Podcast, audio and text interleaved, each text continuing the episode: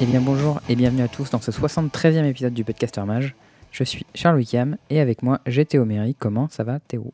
Eh ben écoute, euh, plutôt bien, plutôt bien. Euh, étrangement, j'ai stream pas mal ces derniers temps et il y a beaucoup de monde qui a envie de regarder du draft. Et euh, Eh du ben, coup, bah, ça fait plaisir. Voilà. Ils ont su qu'il y avait du, du contenu de qualité à tendance plénière chez toi. Un mec, 72e mythique actuellement, RPZ. Aïe aïe aïe, quelle solidité. Et ouais, ouais, on est solide là, on est très solide. Non mais je pense que t'as un peu de régularité aussi, genre t'as streamé plusieurs jours d'affilée, ça joue. Ouais, peut-être, je sais pas. Mais euh, en tout cas, euh, si, si vous devez retenir un truc, euh, bah déjà, venez voir mon stream, bisous. Non, euh, en vrai, si, si vous devez retenir un truc en, en Kaldheim, c'est euh, aggro, c'est fort, il faut drafter aggro. Voilà. JE euh, dira non, mais c'est parce qu'il est jaloux. Il est jaloux, et c'est exactement la raison pour laquelle il dit ça, j'en suis persuadé. Bon, du coup, euh, cette semaine, non, avant cette semaine, cette semaine, Avant comme cette toutes semaine, les semaines, vous semaines. pouvez euh, nous retrouver sur Podbeans, Spotify, iTunes, Deezer et Podcast Addict. Mm. Et bien sûr, retrouver le PMU, euh, qui est le, le channel Discord le plus connu de France, Probablement. sur- surtout en cette période. Du monde même, je dirais. Mm, mm, worldwide, absolument, absolument. Et, et donc voilà, on, on y parle de tout et de rien, surtout de rien, mais euh, en tout cas ça discute. Il y a une petite conversation football l'autre soir. Les, Ah gens, les gens étaient chauds. hein. Moi pas, parce que bon, le football euh, balèque, mais, euh, mais voilà. Mais il y a aussi le, le channel annonce dans lequel vous pouvez découvrir pourquoi euh, on a deux jours de retard parce que j'avais mal au dos. Et ouais, C'est des choses qui arrivent. Char- Charles qui m'envoie un petit message mardi qui me fait Frère, on peut enregistrer un autre jour? Je fais Bah ok. Qu'est-ce qu'il y a? Il fait Euh, J'ai le dos bloqué. Ah ok. En vrai, c'est pas vraiment bloqué, mec. J'ai mal depuis deux jours, mais je sais pas exactement pourquoi. Mais si tu veux, je te raconte ce qui m'est arrivé, tu vas vraiment te foutre de ma gueule. Vas-y. C'était un truc de dessin animé. Genre vraiment, j'allais au, au boulot pour une fois. Donc ça fait genre deux semaines que je suis pas allé au boulot. Tu vois, j'avais une fois. Je marche vers le RER. Je suis sur mon tel tranquille. Bim, je me prends un plot dans la gueule. Genre vraiment le truc de dessin animé. Donc, genre, ça faisait un peu mal, tu vois, mais je me le suis pris front. Enfin, je pense pas. Peut-être, genre, je me suis contracté ou quoi à ce moment-là, mais je pense pas que j'avais mal au dos à ce moment-là. Par contre, ce qui s'est passé, c'est que du coup, je vais au boulot et en sortant de la station de métro, arrivant près du boulot, je passe derrière les portiques et zip, je glisse, mais genre encore comme dans un dessin animé. vraiment. Aïe, aïe, Genre j'ai les pieds qui me se retrouvent en l'air et poum, je m'affale comme une grosse merde. Et là, je me suis fait bien mal à ce moment-là. Quelle tristesse, putain. Et je suis arrivé comme un connard au boulot en mode j'ai mal partout. Voilà, C'est si nul. Et ça fait deux jours que j'ai mal au dos du coup. Je me sens vraiment vieux, tu vois. Je me dis, ah, putain, j'ai pris un coup de vieux d'un coup. Quoi. Et tu vois, c'est marrant parce qu'en plus, mardi, au moment où tu m'as envoyé le message, une heure avant, il y a Mathilde qui a soulevé l'aspirateur et qui s'est fait mal au dos, tu vois. Et je me suis dit, putain, mais qu'est-ce qui se passe avec vos dos tout pétés là? C'était vraiment. Nous vivons dans un monde de vieux. Bon, euh, assez, euh, assez, assez raconté de la merde. C'est jacté. Cette semaine, euh, il s'est passé un truc assez ouf lundi. Mm. C'était le ban announcement. Et euh, voilà, ils y sont pas allés avec le dos de la cuillère, ils ont tartiné Wizard. Je crois que c'est la plus grosse. L'annonce la plus grosse de peut-être de tous les temps, peut-être? Ah, je, franchement, je sais pas, mais c'est tout à fait possible. Bien Et sûr. Est-ce que c'est pas en même temps la meilleure Tu vois, c'est ça la question. Bah, elle fait plaisir, mais j'ai l'impression qu'il y a eu des petits oublis. Voilà. Tu, tu- tu penses à la première ligne historique, peut-être. Euh, entre autres. Ouais, ouais, ouais. Ouais. Mais bon, euh, Moi, on- qui on suis pas un grand joueur- on- Moi qui suis pas un grand joueur dessus. d'historique, ouais, ouais, on reviendra dessus. Vous en faites pas. Euh, ensuite, un petit peu de standard, parce qu'il y a quelques petits decks. Il y a Voilà. un petit Crokis versus Straski qui s'est fini. Mm. Ça, c'était stylé. Petite, petite petite actualité. question aussi d'actualité. Qui est le meilleur joueur non Hall of Fame? Je sais plus qui c'est qui a lancé ce débat sur Twitter, mais je trouvais ça intéressant, je voulais en parler un peu. C'est marrant. Donc, du coup, vous avez le temps qu'on y revienne pour y réfléchir. Mm. Euh, ensuite, une autre petite question c'est euh, un futur où on érate les cartes, comme ça se fait sur Hearthstone ou sur Runeterra, en gros, sur tous les jeux de cartes qui ne sont pas physiques, sur lequel- lesquels c'est possible, en gros. Ouais, Euh. je crois que c'est Aaron Gertler qui en a parlé sur Twitter en réponse à un tweet. Et du coup, ben, des gens qui ont commencé à réfléchir qu'est-ce qui se passerait euh, si on le faisait. Euh, petit point sur le limité Kaldheim, parce que 72e mythique, je du poney, t'as vu Hmm. Je reviens, j'ai dit Aaron Gertler, c'est Aaron Forsyth. Tant pour moi. Perdu. j'ai Ouais. pas vérifié, j'avais pas le tweet d'ouvert. Euh, ensuite, il y a eu euh, le petit euh, tournoi de, de, de Boa ce week-end. Et le, grand, euh, le tournoi. et ouais, El Grand tournoi. Où Charles a volé sa place en top 8 euh, au départage comme, un, comme un chacal. Ça a été Franchement, vraiment volé. Genre. vraiment. Aucun honneur. J'ai beaucoup ragé sur cette personne qui prend la place du top 8 euh, de manière dégueulasse au départage. Aujourd'hui, c'était moi. Ah ouais, aujourd'hui c'était Charles. Euh, voilà. Sinon, euh, on a le petit tournoi de Torino ce week-end en Sele Caldame. Autre Yes. tournoi en Sele Caldame ce week-end, l'Open Arena. Les Voilà. vrais vont double Q. Euh, T'inquiète que c'est prévu, je crois. je, ouais. mm, mm. En plus, Anthony, Antoine, il m'a dit qu'il allait triple Q. Avec les SCG en standard. ah ouais. Bon, je pense qu'il va pas le Et tenir. comment mais tu fais ça trois fois avec trois comptes Arena? Tu m'expliques? Je crois que tu essaies de jouer tes games de style vraiment rapidement. Ou alors tes games de construit, tu joues un deck aggro. Non, ça marche pas, ça, frère. Ça marchera pas. hein. Il te faut deux PC et genre être un fou de la gâchette à la souris, tu vois. Mais... Ouais, il y a y, moyen que la clock, ça se passe bien, pas bien. Euh, sinon, les Mox, j'ai passé un petit truc, un petit truc un petit peu mignon, euh, des nouvelles de Randy Bueller. On parlera vite fait. C'est un petit announcement, c'est cadeau. Euh, petites infos sur euh, Modern, Legacy et Vintage, parce que voilà, Mm. Petit point plein et petit outro classique. Comme d'hab, on est bien. Bon, euh, petite note avant, le podcast aura une durée limitée cette semaine, puisque nous avons exactement 1h30 restante pour l'enregistrer. Bah, Je pense qu'on on peut tenir tranquille là-dedans. Je pense que ça passe. Mais voilà, vous êtes prévenus, il ne durera pas plus de deux heures, la vraie. Euh, du coup, cette annonce, euh, ban est restricted. Donc, il y a la tartine. En histo, c'est que euro. En pionnière, c'est euh, euro en plus de Wilderness Réclamation. Les deux enablers à Oops et Teferi. Il y a En 15 moderne, cartes de ban au total. Ouais. Et une unban. Ouais. Voilà. En moderne, du coup, Field of the Dead Sanctuary, Spirit Guide, Trickery et Euro. Donc, c'est un peu, euh, ça tape un peu à droite à gauche. Ouais. Legacy, c'est que les cartes dont on avait parlé Astrolabe, Arcanist, Oko. Oui. Et Vintage, c'est l'Urus qui revient. Euh, tu veux faire dans, par format? Alors ouais, on va faire par format. Euh, le ban définitif d'Unmenat, euh, on s'en carre, il était suspendu, ça change rien. Ouais, bon, ça, on- ils font des essais là-dessus, on verra si, ce que ça Voilà. change, quoi. Le ban d'Uro, euh, il était attendu, tout le monde le savait qu'il allait être ban, donc aucune surprise, il est ban. Voilà, faites avec. Oui, on peut peut-être revenir un peu là-dessus, en vrai. Parce que Ah ouais cette ban, il a été annoncé dans le produit Secret Lair, je sais pas si t'as. C'est vrai, j'ai suivi l'info, c'était un peu particulier. En gros, il y a un Secret Lair euh, sur les géants qui était reprint avec l'art de Kaldheim, en gros. Mm. Et C'est très très beau, hein, celui du Euro, d'ailleurs. Ouais, il est très joli. Et euh, en gros, l'idée, c'est qu'ils ont, euh, ils ont annoncé dans le Secret Lair au moment, pour pas que les gens se ruent dessus les achètent, etc., en disant attention, euh, on considère fortement ban Euro dans plusieurs formats. Non, c'est on sait qu'on va le ban. Ah, on sait qu'on le ban. Ouais, on sait qu'on va le ban au moins dans historique, pionnière et moderne, et peut-être en legacy. Très bien. Et euh, euh, d'un côté, c'est un peu chelou, et genre, il y a grave internet qui s'est foutu de leur gueule en mode. euh, je sais pas si t'as vu le comic de Cardboard Crack, en mode ouais, il y a une- euh, les annonces de ban, elles, elles se retrouvent dans les boosters. ouais, ils les envoient par avion et tout, j'ai vu ça. ouais, je- Très, très c'est assez drôle et ils se foutaient de leur gueule, mais en vrai, moi je pense que c'était un smart move. Hum, hum, hum. Parce que genre, ils se seraient vraiment fait défoncer si ils Ouais. avaient lancé leur truc. Et Ils étaient obligés de le faire et c'était ouais. normal.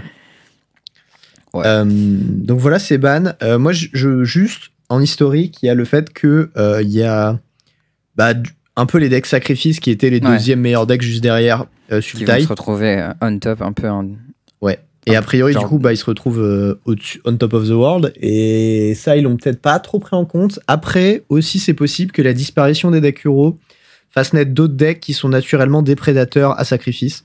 Euh, ouais, ça je veux bien y croire. hein. Un deck contrôle classique par exemple. Ouais. Bah, en fait, j'ai un pote, tu vois, qui a, qui a beaucoup, beaucoup joué en historique. Il est passé euh, top 100 mythique.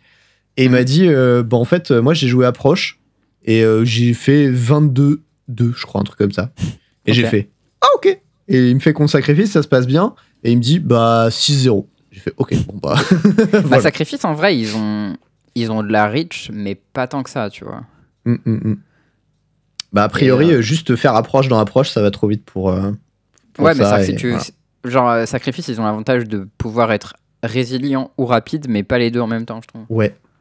Et, aussi coup, le fait d'avoir À la fois des. des vras et, et un- une kill euh, condition qui va assez vite, franchement, ça fonctionne. Ouais, puis le, le fait, il joue autorité du consul aussi, main deck, qui fait les bêtes qui arrivent table, qui font gagner des PV et tout, donc ça nullifie le chat. Enfin, genre, la liste était bien pensée, tu vois, et j'ai vu le truc, j'ai fait, ah ouais, c'est marrant.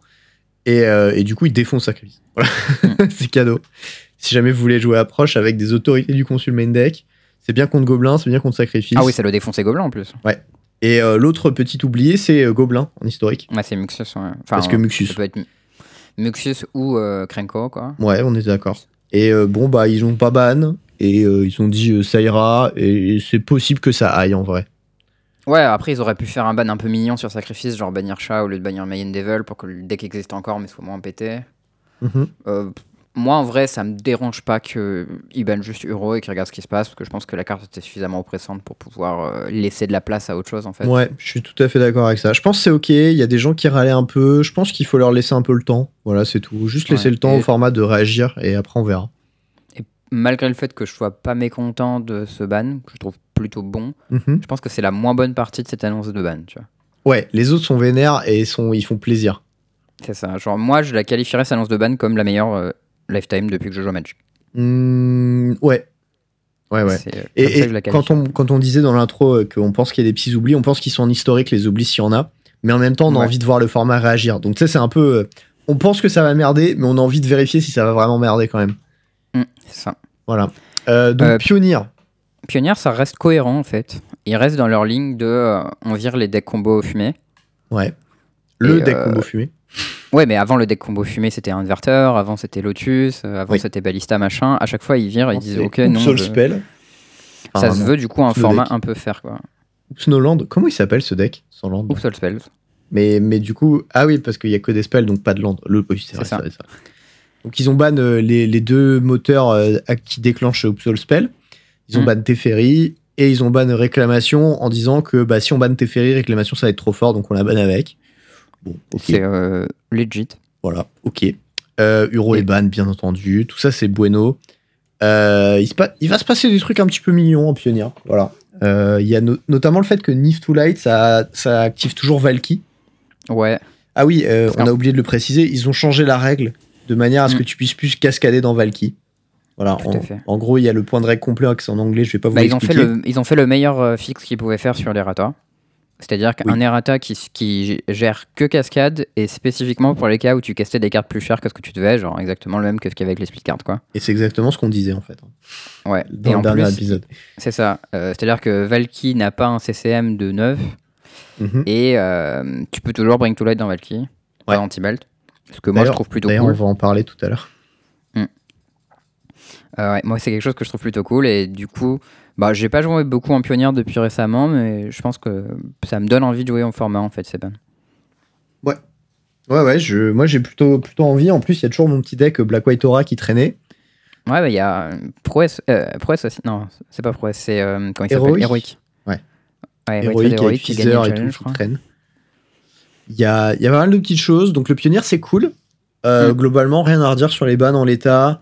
Il y a peut-être eu des oublis, mais ça fait longtemps qu'on n'a pas joué en pionnière, donc du coup, pour l'instant, bah, on s'en rend pas compte. Et puis, il n'y a pas de truc évident. Euh, en Ouais. moderne, je pense qu'il y a un oubli, par contre. Ah ouais, bah moi- vas-y. Et ben, donc du coup, en moderne, Field of the Dead, Sanctuary, euh, Simian Spirit Guide, Tibalt Trickery et Euro. Euh, Mm. Simian Spirit Guide, je comprends pas trop parce qu'il y avait pas. Enfin, à moins qu'ils aient des stats sur Nauseam qui disent que le deck était vraiment très fort, ce qui est possible. Ah, moi, je, je vais te dire ce que je pense. Ah, C'est que. Simian Spirit Guys et Tibel Trickery, c'est mes deux cartes que je déteste le plus de tout Magic. Et du coup, ils se sont dit, on va écouter Et je Charles. suis vraiment très heureux que ces cartes soient parties. Depuis que je joue en moderne, j'ai toujours dit Simian Spirit Guide, je déteste cette carte. Et je... qu'est-ce qu'elle fait dans le format?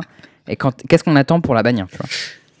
Et elle est enfin partie, je suis très heureux. Quand Tibel Trickery a été spoil, j'ai dit je déteste déjà cette carte avant même d'avoir joué contre. Parce qu'elle fait que les trucs que j'ai pas envie de faire, qui vont builder des decks à la con. Et ça y est, Je suis très heureux qu'elle soit partie. Hop Et là. euh, franchement, euh, Ad Nauseam, ça peut continuer à exister avec un autre kill. Je veux dire, t'as- euh, t'as quand même euh, ton 1-3 pour 2 là. Euh, je sais Ça c'est. Oracle. Ouais, t'as ça Oracle qui est quand même vachement mieux que ce que t'avais avant comme Wincon. Donc, euh, Bah, et en fait, elle coexiste avec l'autre Wincon. Le problème, c'est que l'autre Wincon, elle repose sur euh, Simian Spirit Guide. Donc, du coup, bah, Ouais, bah, tu, tu, juste, tu en repars de ce deck là. Mais en vrai, fin, pff, je veux dire, il y avait 12 personnes qui jouaient Ad Nauseam. C'est pas très grave si le deck part quoi. ouais. Non, ouais, ouais, ouais, clairement, Balek. Euh, voilà. On- Moi, je pense un truc, c'est que Mm. avant euh, toute cette histoire, il y avait une tier list du moderne dont on avait parlé, euh, que Anna Elie avait, avait posté. Ouais, il y avait Marteau en haut, c'est ça? Et il y avait Marteau tout en haut. Et Marteau, c'est vraiment un oublié de, de, de ces bans. Et, t'aurais banni Marteau? Alors, pas forcément, mais euh, peut-être, tu vois, genre euh, l'avoir sur la watchlist de près, quoi. Ouais, Parce que, je a priori, ça a l'air d'être un euh, deck- Après, j'ai pas joué contre, mais sur le papier, ça a l'air d'être un deck facile à hit. Mais... Ouais, peut-être. Je, je me rends pas compte, tu vois. Pareil, j'ai pas mis les pieds dans le moderne depuis suffisamment longtemps pour pas Je savoir. veux dire, si t'as des push, le truc. Enfin. Ouais, mais il peut faire de la removals sur ta phase value, d'attaque. tu vois, il peut te tuer très vite, donc tu peux pas te taper out, tu dois garder ton mana. Enfin, il y a moyen que ce soit très oppressant, tu vois, comme façon de, de jouer contre. Je sais pas, mais c'est possible. Donc euh, Ouais, voilà. ouais, euh, c'est.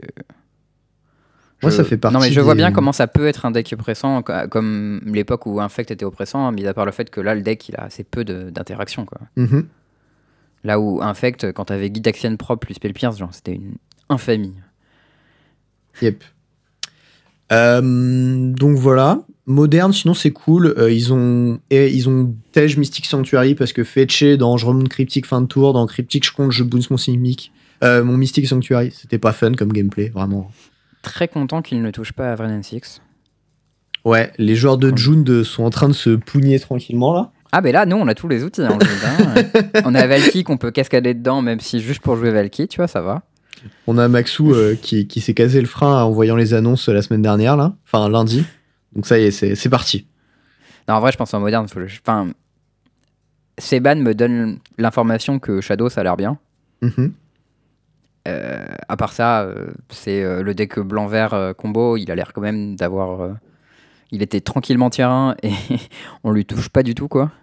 Alors ouais, mais June ça défonce Shadow en théorie. Ouais, mais le deck blanc-vert compagnie, est-ce que il défonce pas euh, un peu Jund?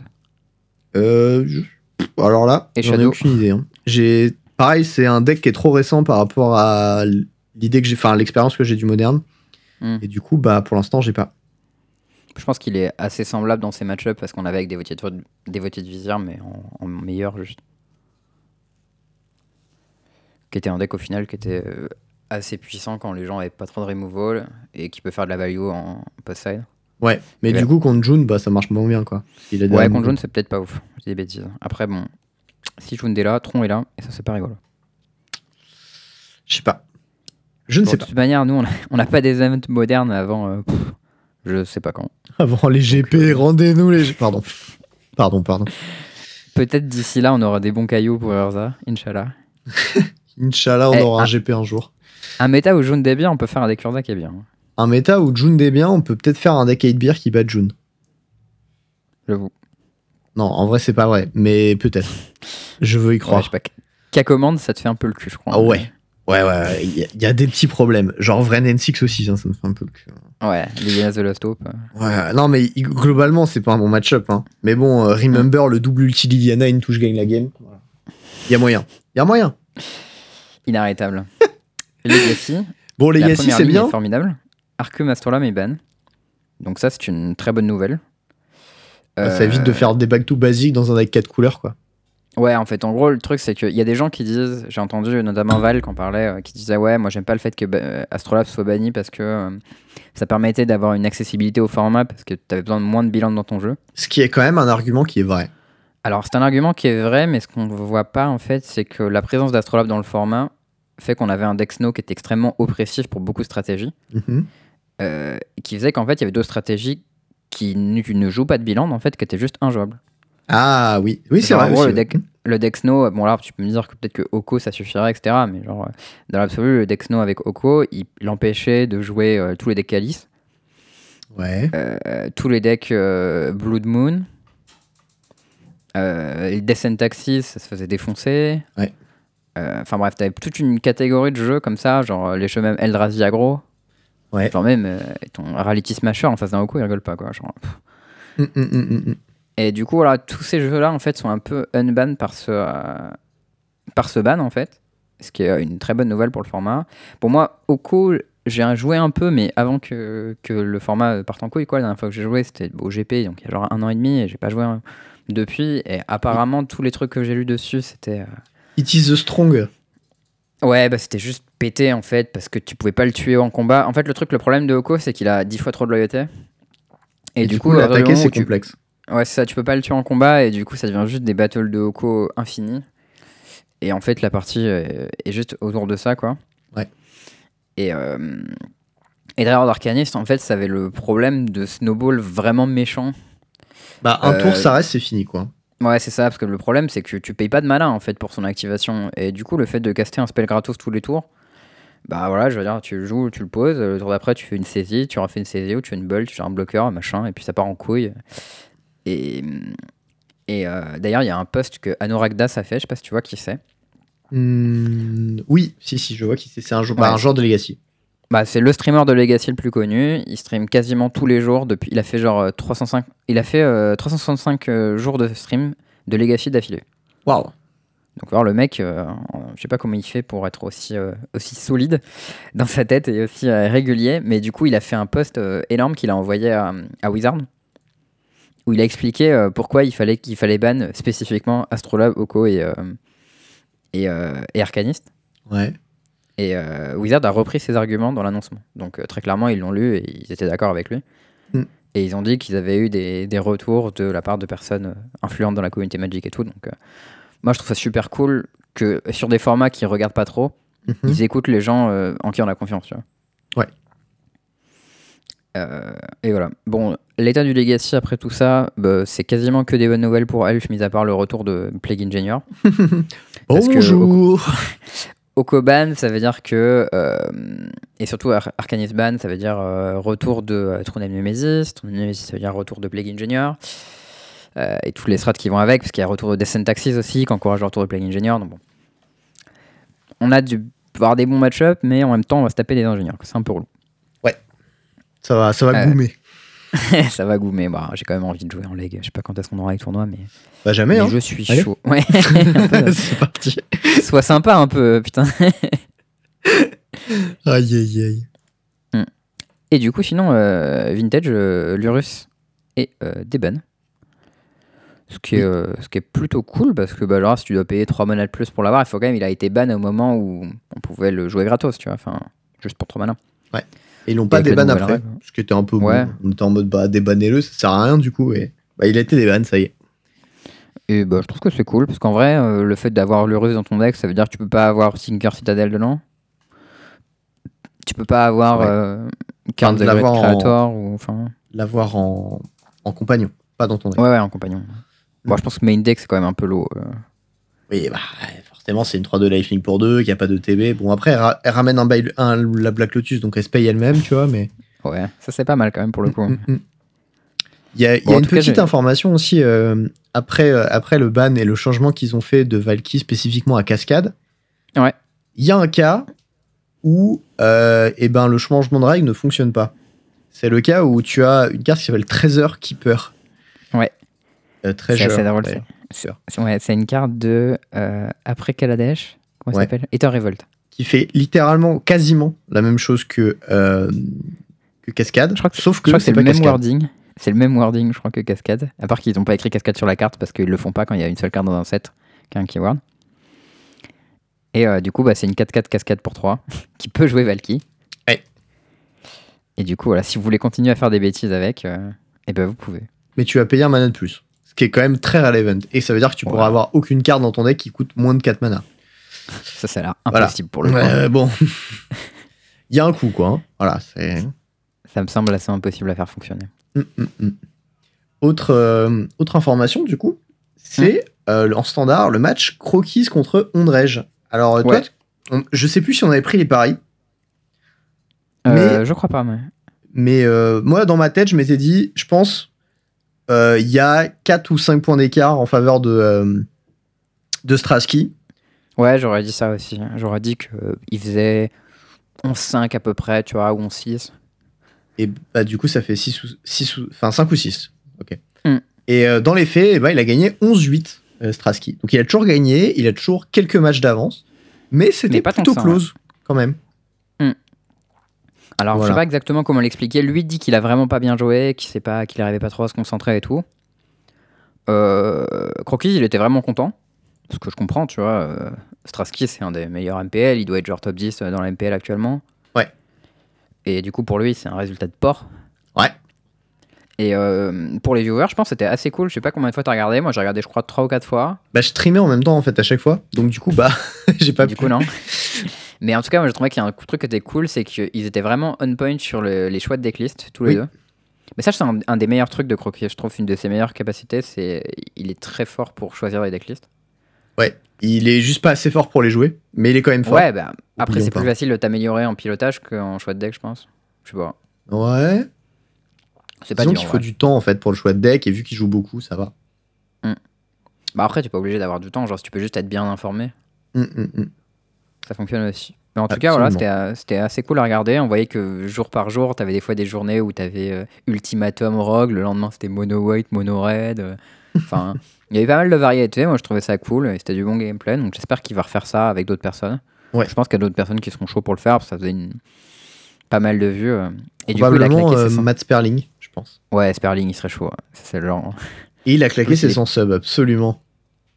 C'est euh, du coup 500 dollars, je crois quand même. Ouais, mais euh, beaucoup moins hein, quand, pour, le, pour euh, Strasky. Dans, dans les Ouais, faits, tu, tu, il 300 doit gagner 250 euros, je pense. Après, dans les faits, ça doit défoncer l'algorithme aussi. hein.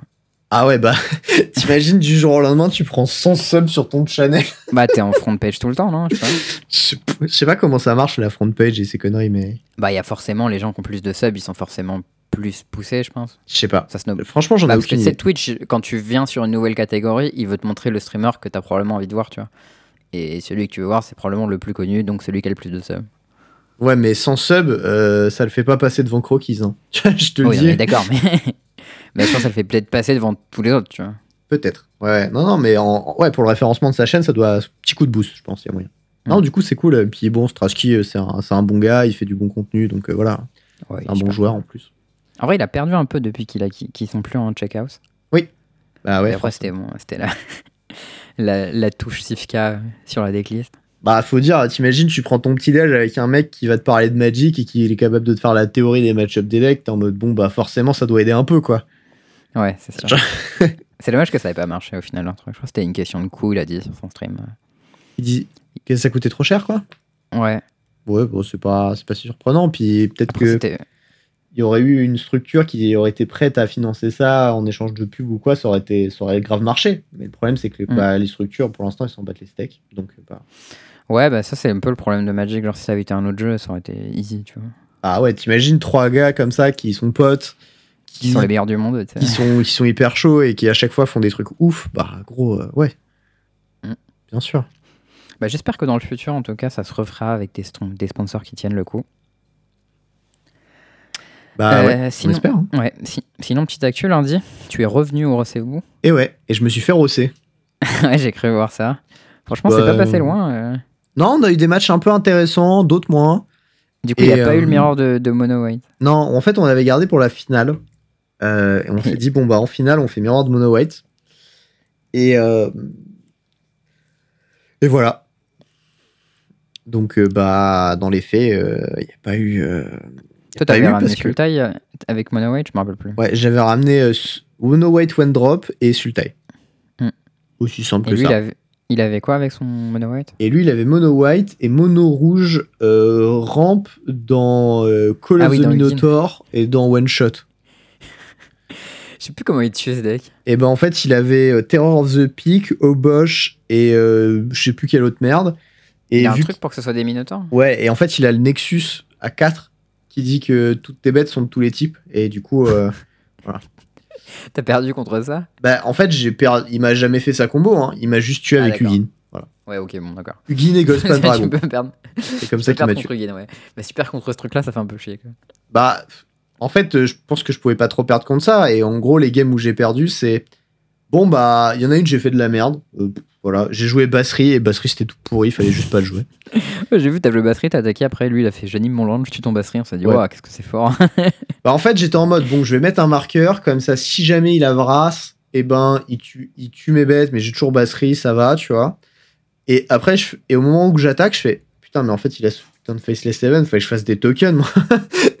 et, et voilà, bah, j'ai perdu là-dessus. Et la 2, Quand il a fait euh, 7 mana pour 4 dans Ugin, et bah, dead. Voilà, Oups. j'ai pas remonté.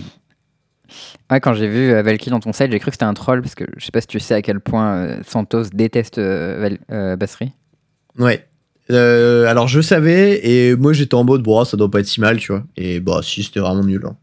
Et en fait, si, c'était de la merde. Voilà. La conclusion, ce sera donc ne jouez pas Basserie dans vos decks mono blancs. C'est de la pisse.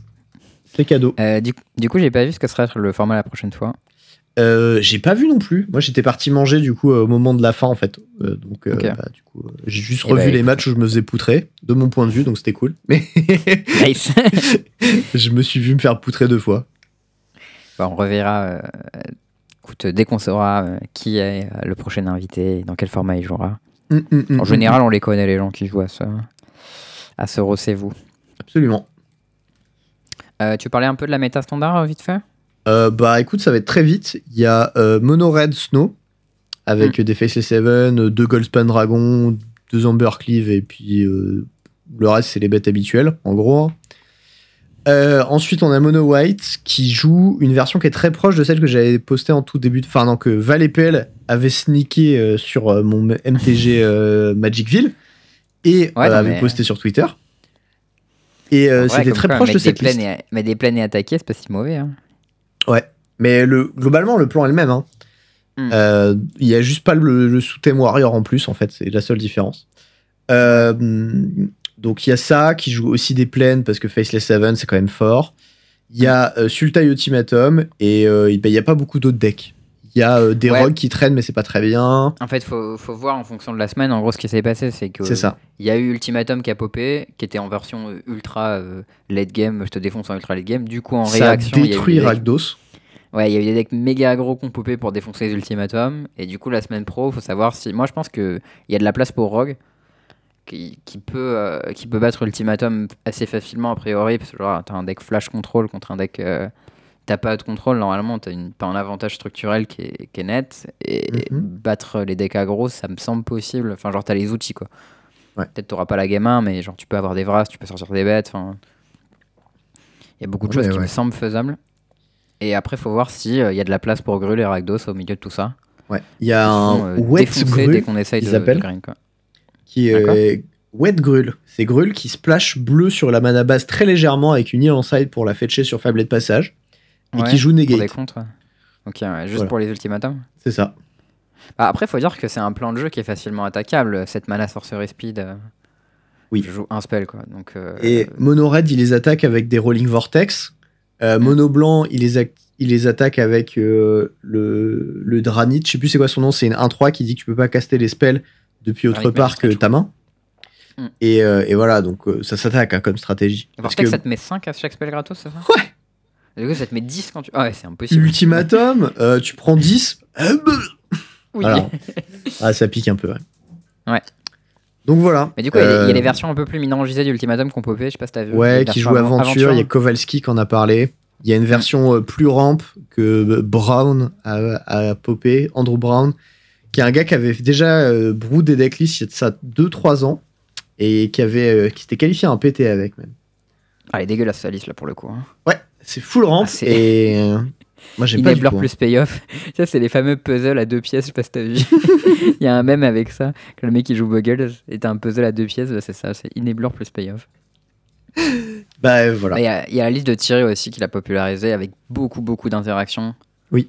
Où du coup, Qui est tu en viens fait, pas chercher ton euh, ultimatum tour Black 7, mais tu Control. viens le chercher. Ouais, Ouais, ça, tu as ultimatum tour 28. euh, Ouais. Au moment où ta game elle est loquée, et puis c'est tranquille quoi. Euh, le premier du ladder, en tout cas aux dernières nouvelles, c'est un joueur de Mm. Red. Voilà, Mono Red Snow. Ah, mais Trois d'ailleurs, cette Amber decklist, C'est cette cadeau. decklist, je sais pas si c'est lui qui l'avait build. Moi, j'avais vu Croquis qui avait fait 6-0 à son SCG satellite avec. Oui. Et il avait battu, euh, comment il s'appelle euh, Sandy Dog MTG en mirror, euh, 6 round. c'est lourd Donc ça. plutôt quali. Après, bon, il avait eu de la chance. hein, Enfin, ça fait des un peu, mais. Ouais, mais, mais, bon, euh, c'est gagné. mais bon, ouais, c'est c'est quand même solide. Voilà, euh, Croquis qui montre quand même que, bah, après, je pense que le fait de jouer tous les jours contre Starsky et tout, il va être au taquet sur le metagame. Donc. euh, Mm. C'est plutôt, Bon. euh, plutôt nice. Moi, j'aime bien le format en tout cas, donc euh, je vais je joue un peu avec. Le format est chouette, mais je m'amuse plus en draft. Donc du coup, j'étais un peu, tu vois. Je comprends, ouais. Moi, j'ai pas trop eu le, le temps de jouer beaucoup. euh, du coup, je j'ai pas pris le temps de faire un draft. J'ai quand même acheté mon. mon tu sais, il y avait un token de draft cette semaine euh, au Ouais, shop. je l'ai pris aussi. Du coup, je l'ai acheté. Je me suis dit, ah, je vais me faire un petit draft quand j'aurai le temps. 750 Ok. gemmes, bim, moitié Pas prix. encore fait. Nice. Et euh, bon, du coup, maintenant que vous avez eu un peu, euh, un peu le temps d'y réfléchir, Hmm. qui est le meilleur joueur non Hall of Famer actuellement? Alors, moi, je pense qu'il y a une réponse facile. Ouais, Carvalho. Ouais, c'est ça ce que j'allais dire. Mais je pense que quand tu passes après Carvalho, parce que Carvalho, c'est pas pour des raisons de skill qu'il est pas Hall of Fame. Ouais, c'est pour des raisons de triche. bah, Ou de shadiness, tout cas. en tout cas. De shadiness, ouais, d'historique en tout cas. Euh, je pense que derrière Carvalho, ça commence à être dur. Euh, ouais, j'ai j'ai réfléchi à ça, euh, du coup, en, enfin, en parlant tout à l'heure. Mm. Et euh, moi, Carvalho, il m'a sauté aux yeux, et du coup, j'ai pas réfléchi au-delà. Et maintenant que tu le dis, euh, ouais, c'est pas évident. Bah, en fait, je pense qu'en termes de palmarès, derrière Carvalho, ça doit être Mengu. J'aurais dit Juza, moi, tu vois. Mais c'est vrai qu'il y a Mengu, mais Mengu, il est pas Mengu, il a impressionnant. Il est pas impressionnant, mais il a genre 5 Pro Tour top 8, 2 Worlds par équipe, une victoire en invitational. Enfin, genre, Ouais, il a, il a un palmarès. hein. il a un palmarès de porc quand même, Mengu. hein. Et même si en game, il est pas très impressionnant, il est quand même très régulier, tu vois. Ouais. Après, ouais, Jusa, il a. Je crois il a 3 ou 4 Pro. Mais il est top. Il est, euh, il est, il est Hall of Famer, Jusa, ça compte pas. Ah merde.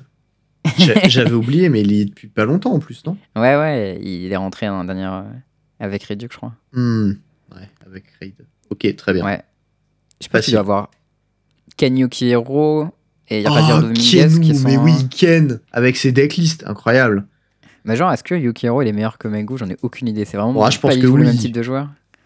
Pas... bah, il a beaucoup moins de palmarès. hein. Tu sais, il a, il a cet esprit de sais pas. créatif de psychopathe qui fait que juste pour ça, je pense qu'il est meilleur. Bah, il est plus imaginatif, mais en jeu à la carte, en technical play, je pense qu'il est pas mal moins bon. Ah, je sais pas. En tout cas, il est pas assez bon pour call le judge quand il se rend compte qu'il y a une mauvaise carte dans sa main. Attention, Ken. C'est hein. lui, qui- c'est- lui qui, avait, qui avait renvoyé son deck euh, S- Stemur rampe chelou, à moitié aggro, à moitié rampe euh, en ligue là? Je sais pas, peut-être. Tu sais, il y avait des, hum, des Brush Fire Elemental avec Nissa Krasis dedans. tu te rappelles de ce deck? Non, je me rappelle plus. Mais je crois que c'était lui qui avait fait ça, mais c'était de la merde parce que c'était pour battre un metagame qui était déjà obsolète et du coup ça marchait pas. Hmm, Mais je pense que des de fois il a des éclairs de génie et il est pas toujours au taquet sur le metagame. mais-. Ouais, sinon, il y a Dominguez aussi que j'avais en tête. Je pense que Dominguez, il est quand même très solide. Ah ouais, Ravier. Ouais, Ravière, je le mets au-dessus de Mengu, large. C'est pas large, mais Ah, et bien quand, quand- même, bien je le trouve beaucoup plus impressionnant. Je le trouve beaucoup plus impressionnant et pourtant il a pas mal moins de palmarès. Euh, Kowalski aussi, non? Kowalski, il est pas à. Fame Mais Kowalski, il a beaucoup moins de palmarès. hein. Ouais, mais chaud patate, hein. Ah, il est fort, c'est sûr. hein. Mais euh, à quel point il est régulier, je sais pas. Et euh, sinon, euh, meilleur joueur Hall of Fame, Pivi, y a pas de question, non? Ouais, puis je pense. Ok. je pense que puis il est juste meilleur que tout le monde. Il n'y a pas vraiment de question. Mais ça, c'est comme dans tous les tops que les gens ils ont fait un moment sur ouais, les meilleurs joueurs. là. Le seul qui était tout le temps, tout le temps en haut, c'était Pivi. Bah, Pivi, il est chaud patate. hein. C'est euh, c'est la machine. Bon, euh, du coup, ce petit tweet qui a fait parler un peu de lui, euh, c'était en gros des gens qui parlaient du fait qu'il y avait beaucoup de bans euh, suite à l'annonce d'Aaron Forsyth où ils ont dit voilà, on a fait beaucoup de trucs, on a changé la cascade rules, etc. et des gens ils ont dit ouais, mais en fait vous auriez pu changer juste écrit en disant ça target les spells de ton adversaire et la carte était réglée, tu vois. Mhm. Ce qui est vrai qu'à ce moment-là, ben, tout ton... le concept de faire des trucs pétés avec ne marchait plus. Euh, et euh, du coup, la carte était OK. Quoi. Oui. Mais du coup, était aussi sans, sans intérêt. Donc c'est un peu comme la banne au final. Et puis, elle n'existe euh, plus parce qu'elle a déjà été print, donc en papier, c'est compliqué. Voilà. Et du coup, la question c'est. Enfin, il, est... il a dit que ce serait chiant de. de Enfin, rewrite les cartes. En gros, il y a eu des errata sur des cartes en papier. Ça arrivait avec Hostage Taker par exemple. Mhm. Euh, Pour si éviter que s'il était sur bord de vide, il fasse combo infini. Ouais, Et il ça, lock la il game. Il, se, il- il se mange tout seul, sinon euh, ça aurait Ouais. été le, le bordel. Et je crois qu'il y a d'autres cartes. Ouais, il y a Ajanis Pride Match, je crois, qui a été reprint, mais ils ont enlevé le You May euh, Gain euh, One Life. je crois. Ouais, You May Put a Counter, je crois. Mhm. Enfin, il y a eu un truc dessus. Et du coup, les gens parlent de à quel point les, les errata c'est possible. Et, euh, et du coup, euh, Aaron Forsyth rebondit en disant qu'il pense qu'il y a un, peu, un futur potentiel sur Arena où les cartes peuvent être euh, tweakées. Je Euh, crois que au, au Stage Taker, c'était Another, en fait, tout simplement. Ouais, ouais. Si tu mets juste Another, ça marche. Ouais, c'était ça, je crois, le, le fixe. Mais après, ouais, il y a- il y, a des cartes aussi qui ont été fixées juste par les changements de règles. Tu vois, par exemple, le fait que Chandra, euh, ça mettait deux euh, dans la gueule. Au début, tu pouvais les, les rediriger sur un Planeswalker. Maintenant, tu peux plus.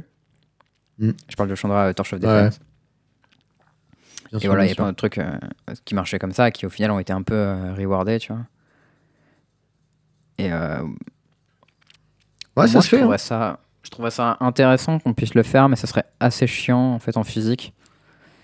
Bah, d'avoir les cartes qui seraient euh, qui feraient pas la même chose que ce qui est marqué dessus au final. Ouais.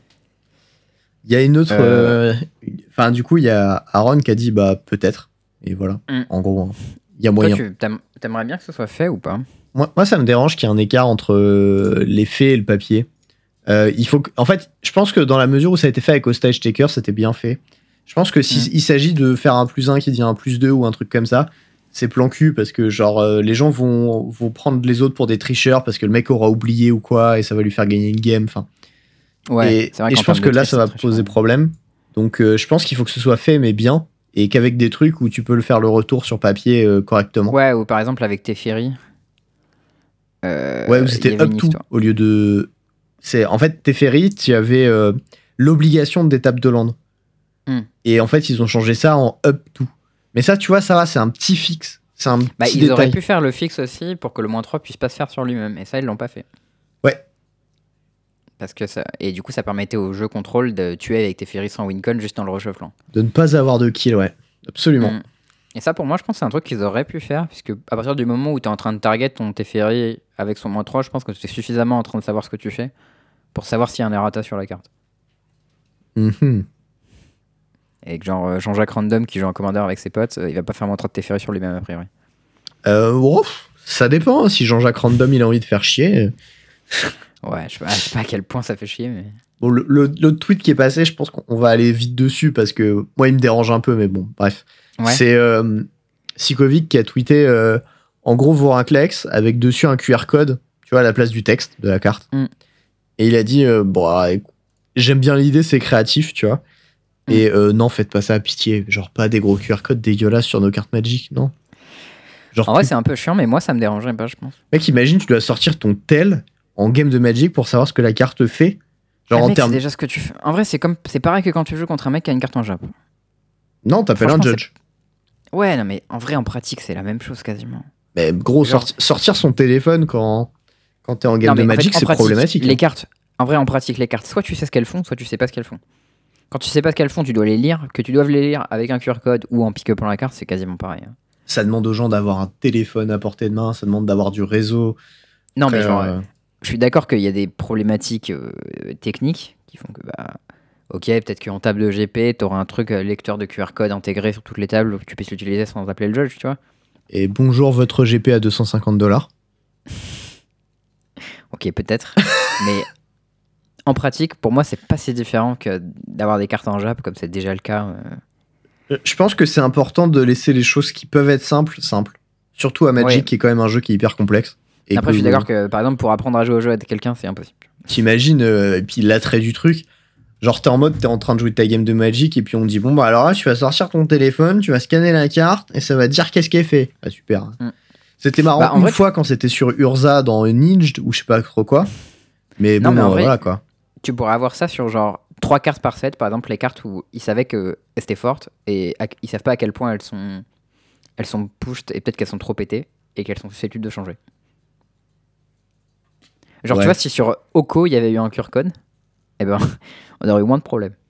On aurait eu moins de problèmes, mais ça aurait été très moche. Hein. Ah, ça aurait été moche c'est sûr. Ça en termes d'esthétique sur les cartes c'est vraiment pas beau. Avec le fold ça marchera pas. Waouh, j'ai un QR code brillant, let's go Ah, super. Non mais je pense qu'il y a des idées. Moi il y a une idée que j'aimais bien, c'était l'idée de pouvoir potentiellement changer la rareté des cartes. Pour le draft par exemple, genre dire que Zenith Flare c'était une rare au lieu d'une unco. Et hop tu fixes le format de draft euh, Icoré. D'accord. Euh, ouais, mais ça, je suis encore Team Balek, je pense. Mais- Ouais. Ouais, vraiment. vraiment Balek. Euh, bon, sinon, je vous ai parlé un peu de limité. Il Ouais. y a un petit bug en ce moment sur Arena que, que j'ai pu découvrir euh, Ouais. en jouant limité, qui m'est arrivé deux fois cet après-midi en 4 heures. Et je vous jure, dans le genre, ça fout les morts, ça fout vraiment les gros morts sa mère. Alors en fait, il y a un petit bug sur Arena qui fait que des fois, quand tu tags un oppo et que le serveur n'arrive pas à te connecter avec ton oppo, pour une raison inconnue, ça peut venir d'un problème de connexion de ton oppo, ça peut venir juste parce que le serveur communique mal, bref, beaucoup de choses. Il se passe que pour éviter de te faire perdre, le jeu te met une draw. Avant, au tout début, quand il y avait les problèmes, il te mettait une draw et ça te comptait comme une défaite. Maintenant, euh, dans un event, ça te comptera plus comme une défaite. Cependant, quand tu es euh, en mythique ou machin et que tu as un classement, ça va faire descendre ton classement. Mais ça, je me demande parce que tous les gens que j'ai vu poster ce truc-là avaient leur classement qui descendait. Et si tu, si tu descends, il y a forcément le mec en face, il monte en fait. Bah non, parce qu'en fait, euh, C'est pas possible qu'il va descendre les deux, non Tu vois bah, en fait, c'est juste que ça te compte vraiment comme une défaite. Ah, ok, d'accord. C'est-à-dire qu'en termes coup, de classement, double défaite. c'est considéré que tu as perdu. Ou Ah, c'est alors, c'est considéré comme une non-victoire, mais une game de plus, et du coup, ça fait baisser ton nombre de vi- enfin, ton pourcentage de victoire. Ah, ouais, ok, c'est possible. c'est l'un ou l'autre. Mais dans les deux cas, ce qui s'est passé, c'est que j'ai perdu genre 60 places en deux draws parce que le serveur a bugué. Et donc, deux fois, je me suis fait niquer mes trucs. Alors, bon, là, actuellement, je suis 72e. Avec 60 places de plus, je suis 12e. Ouais. Voilà. Euh, Je comment dire j'ai un peu les morts. Donc voilà, euh, ça, ça m'a, ça m'a bien saoulé. Et j'ai vu euh, Brad Nelson à qui c'est arrivé. Ouais, j'ai vu aussi. Mais lui, il était genre quatrième ou sixième, un truc comme ça. il était près. 6e, il est passé 8e. Bon, ça va.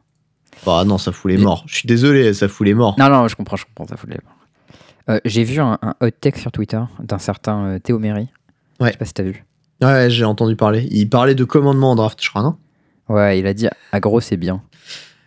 Bah, alors, quand même, je vais, euh, je vais préciser. Euh, là, actuellement, j'ai 180 games en draft, je crois. Mhm. Donc, j'ai beaucoup drafté Kaldheim. beaucoup. Je pense qu'on peut dire ça.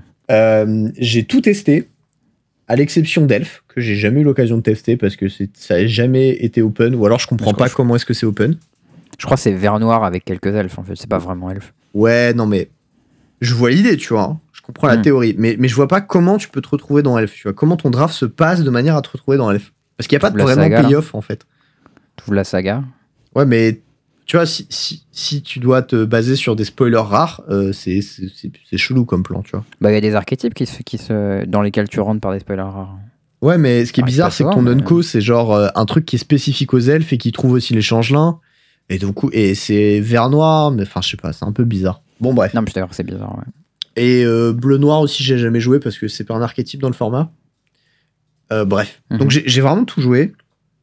Et je suis arrivé à une conclusion où drafter Snow, c'est vraiment de la piste, faut pas drafter Snow. La deuxième conclusion, c'est vous pouvez drafter Snow uniquement si vous avez des spoilers pétés et euh, sur deux couleurs, trois maximum, parce que sinon votre fixing n'y tiendra pas. Hmm. Euh, mais Parce que le évitez problème, Snow, en fait, hein, de ta c'est mana la base, peste. le problème de ta mana base quand tu joues Snow, c'est que souvent, t'as les Snowlands off-color, donc euh, c'est un peu relou, ça. Ouais, puis t'as des taplands, puis en fait tu dépenses des pics hauts pour avoir des bons lands, mais du coup derrière tu te retrouves avec des mauvaises cartes. Enfin, c'est vraiment un, un enfer Snow. Et en plus de ça, c'est pas très bien contre aggro parce que t'as beaucoup de taplands. Hmm. Euh, L'autre truc, c'est que derrière, aggro c'est très fort dans le format parce que les runes c'est fort, parce que les équipements sont qualitatifs, parce qu'il y a des équipements Ouais. Qui sont très bien, parce Ah qu'il bah, y a la un- Wings. foutre un truc qui fait fly sur, euh, sur un équipement, ça a l'air d'être la folie, ça. Ouais, voilà, typiquement, il y a les wings qui disent euh, bah, plus 1 plus 0 vol, et si derrière tu mets une rune lifelink sur ta bête, et bah MDR, jamais tu me races. Euh, Il y a le casque. C'est qui fort, fait- euh, le, le- Ouais, vas-y, le casque, il fait Tudor les runes, c'est ça? Non, il y a le. Non, ça c'est la couronne. Il y a le casque qui fait qu'à chaque fois que ta bête est bloquée, tu pings ton oppo. Donc du coup, tu peux forcer des points si tu veux. T'as run amok Mm. qui fait que tu forces des points. Relamax, euh, c'est pas mal hein, en termes de cost efficience dans ouais, le j'ai c'est gras. C'est plus 3 aussi, 3 euh, tramples, ça Ouais, à une créature attaquante uniquement. Ouais. Euh, t'as aussi, en vrai, euh, t'attaques tout le temps, quoi. t'as aussi Wings euh, qui fait plus 1 plus 3 vol à une bête et qui la détape. Là, tu peux euh, bien emboucher les gens avec ça. tu peux bien en bouche et tu peux bien aussi euh, déclarer ta phase d'attaque, attaquer avec ta bête, plus 1 plus 3 elle vole et les étapes et la vigilance du coup. Et, euh, et derrière ton oppo peut pas la bloquer parce qu'elle vole. Ah, c'est vraiment un play d'animal, ça. Ouais. Et euh, en fait globalement, euh, moi j'ai, je suis arrivé à une conclusion, il faut jouer soit red aggro dans ce format avec des équipements, soit blanc aggro avec des équipements. La deuxième couleur que tu mets derrière, ça n'a pas trop d'importance. Le seul truc sur lequel j'ai réussi à me mettre d'accord avec moi-même, c'est que je veux pas jouer bleu dans mes decks aggro. Donc du coup, je draft jamais bleu. D'accord. Parce que tu veux toujours drafter à grand. Et euh, aggro, c'est trop fort parce qu'en fait, ce qui se passe, c'est que quand tu arrives sur un spot dans ton deck où tu as 3 ou 4 équipements, tu vas souvent dans les games en avoir deux sur le board. Et ce qui va se passer, c'est que ta bête qui a un 1 ou 2-2, elle va d'office être 4-4, potentiellement vol, potentiellement avec un pic qui fait que du coup, bah, si elle connecte, elle va faire un trésor, machin. Potentiellement avec un marteau qui va faire que du coup, elle a plus 3 plus 0 à la place et piétinement. Le Euh, marteau, il rigole pas du tout. Hein. Ouais, très très fort le marteau. hein. Très très fort. Et... Genre, tout est 1-1 de merde, ça fait une 4 en trample, genre, c'est ça. super. T'as aussi le fait que tu peux mettre des runes sur tes, tes équipements qui vont gagner le bonus de la rune. Et du coup, si Alors, tu mets lifelink dessus. C'est quoi ton classement sur les runes? Alors, euh, blanche et rouge, parce que c'est les couleurs dans lesquelles tu veux tes runes, forcément. Ok. La rune Euh, Haste, elle est bien Euh, oui, mais celle lifelink est un peu mieux. Ok, mais celle de Haste, elle avait l'air d'être vraiment pas bien sur le papier. Bah, elle est pas mal, elle est vraiment pas mal en fait.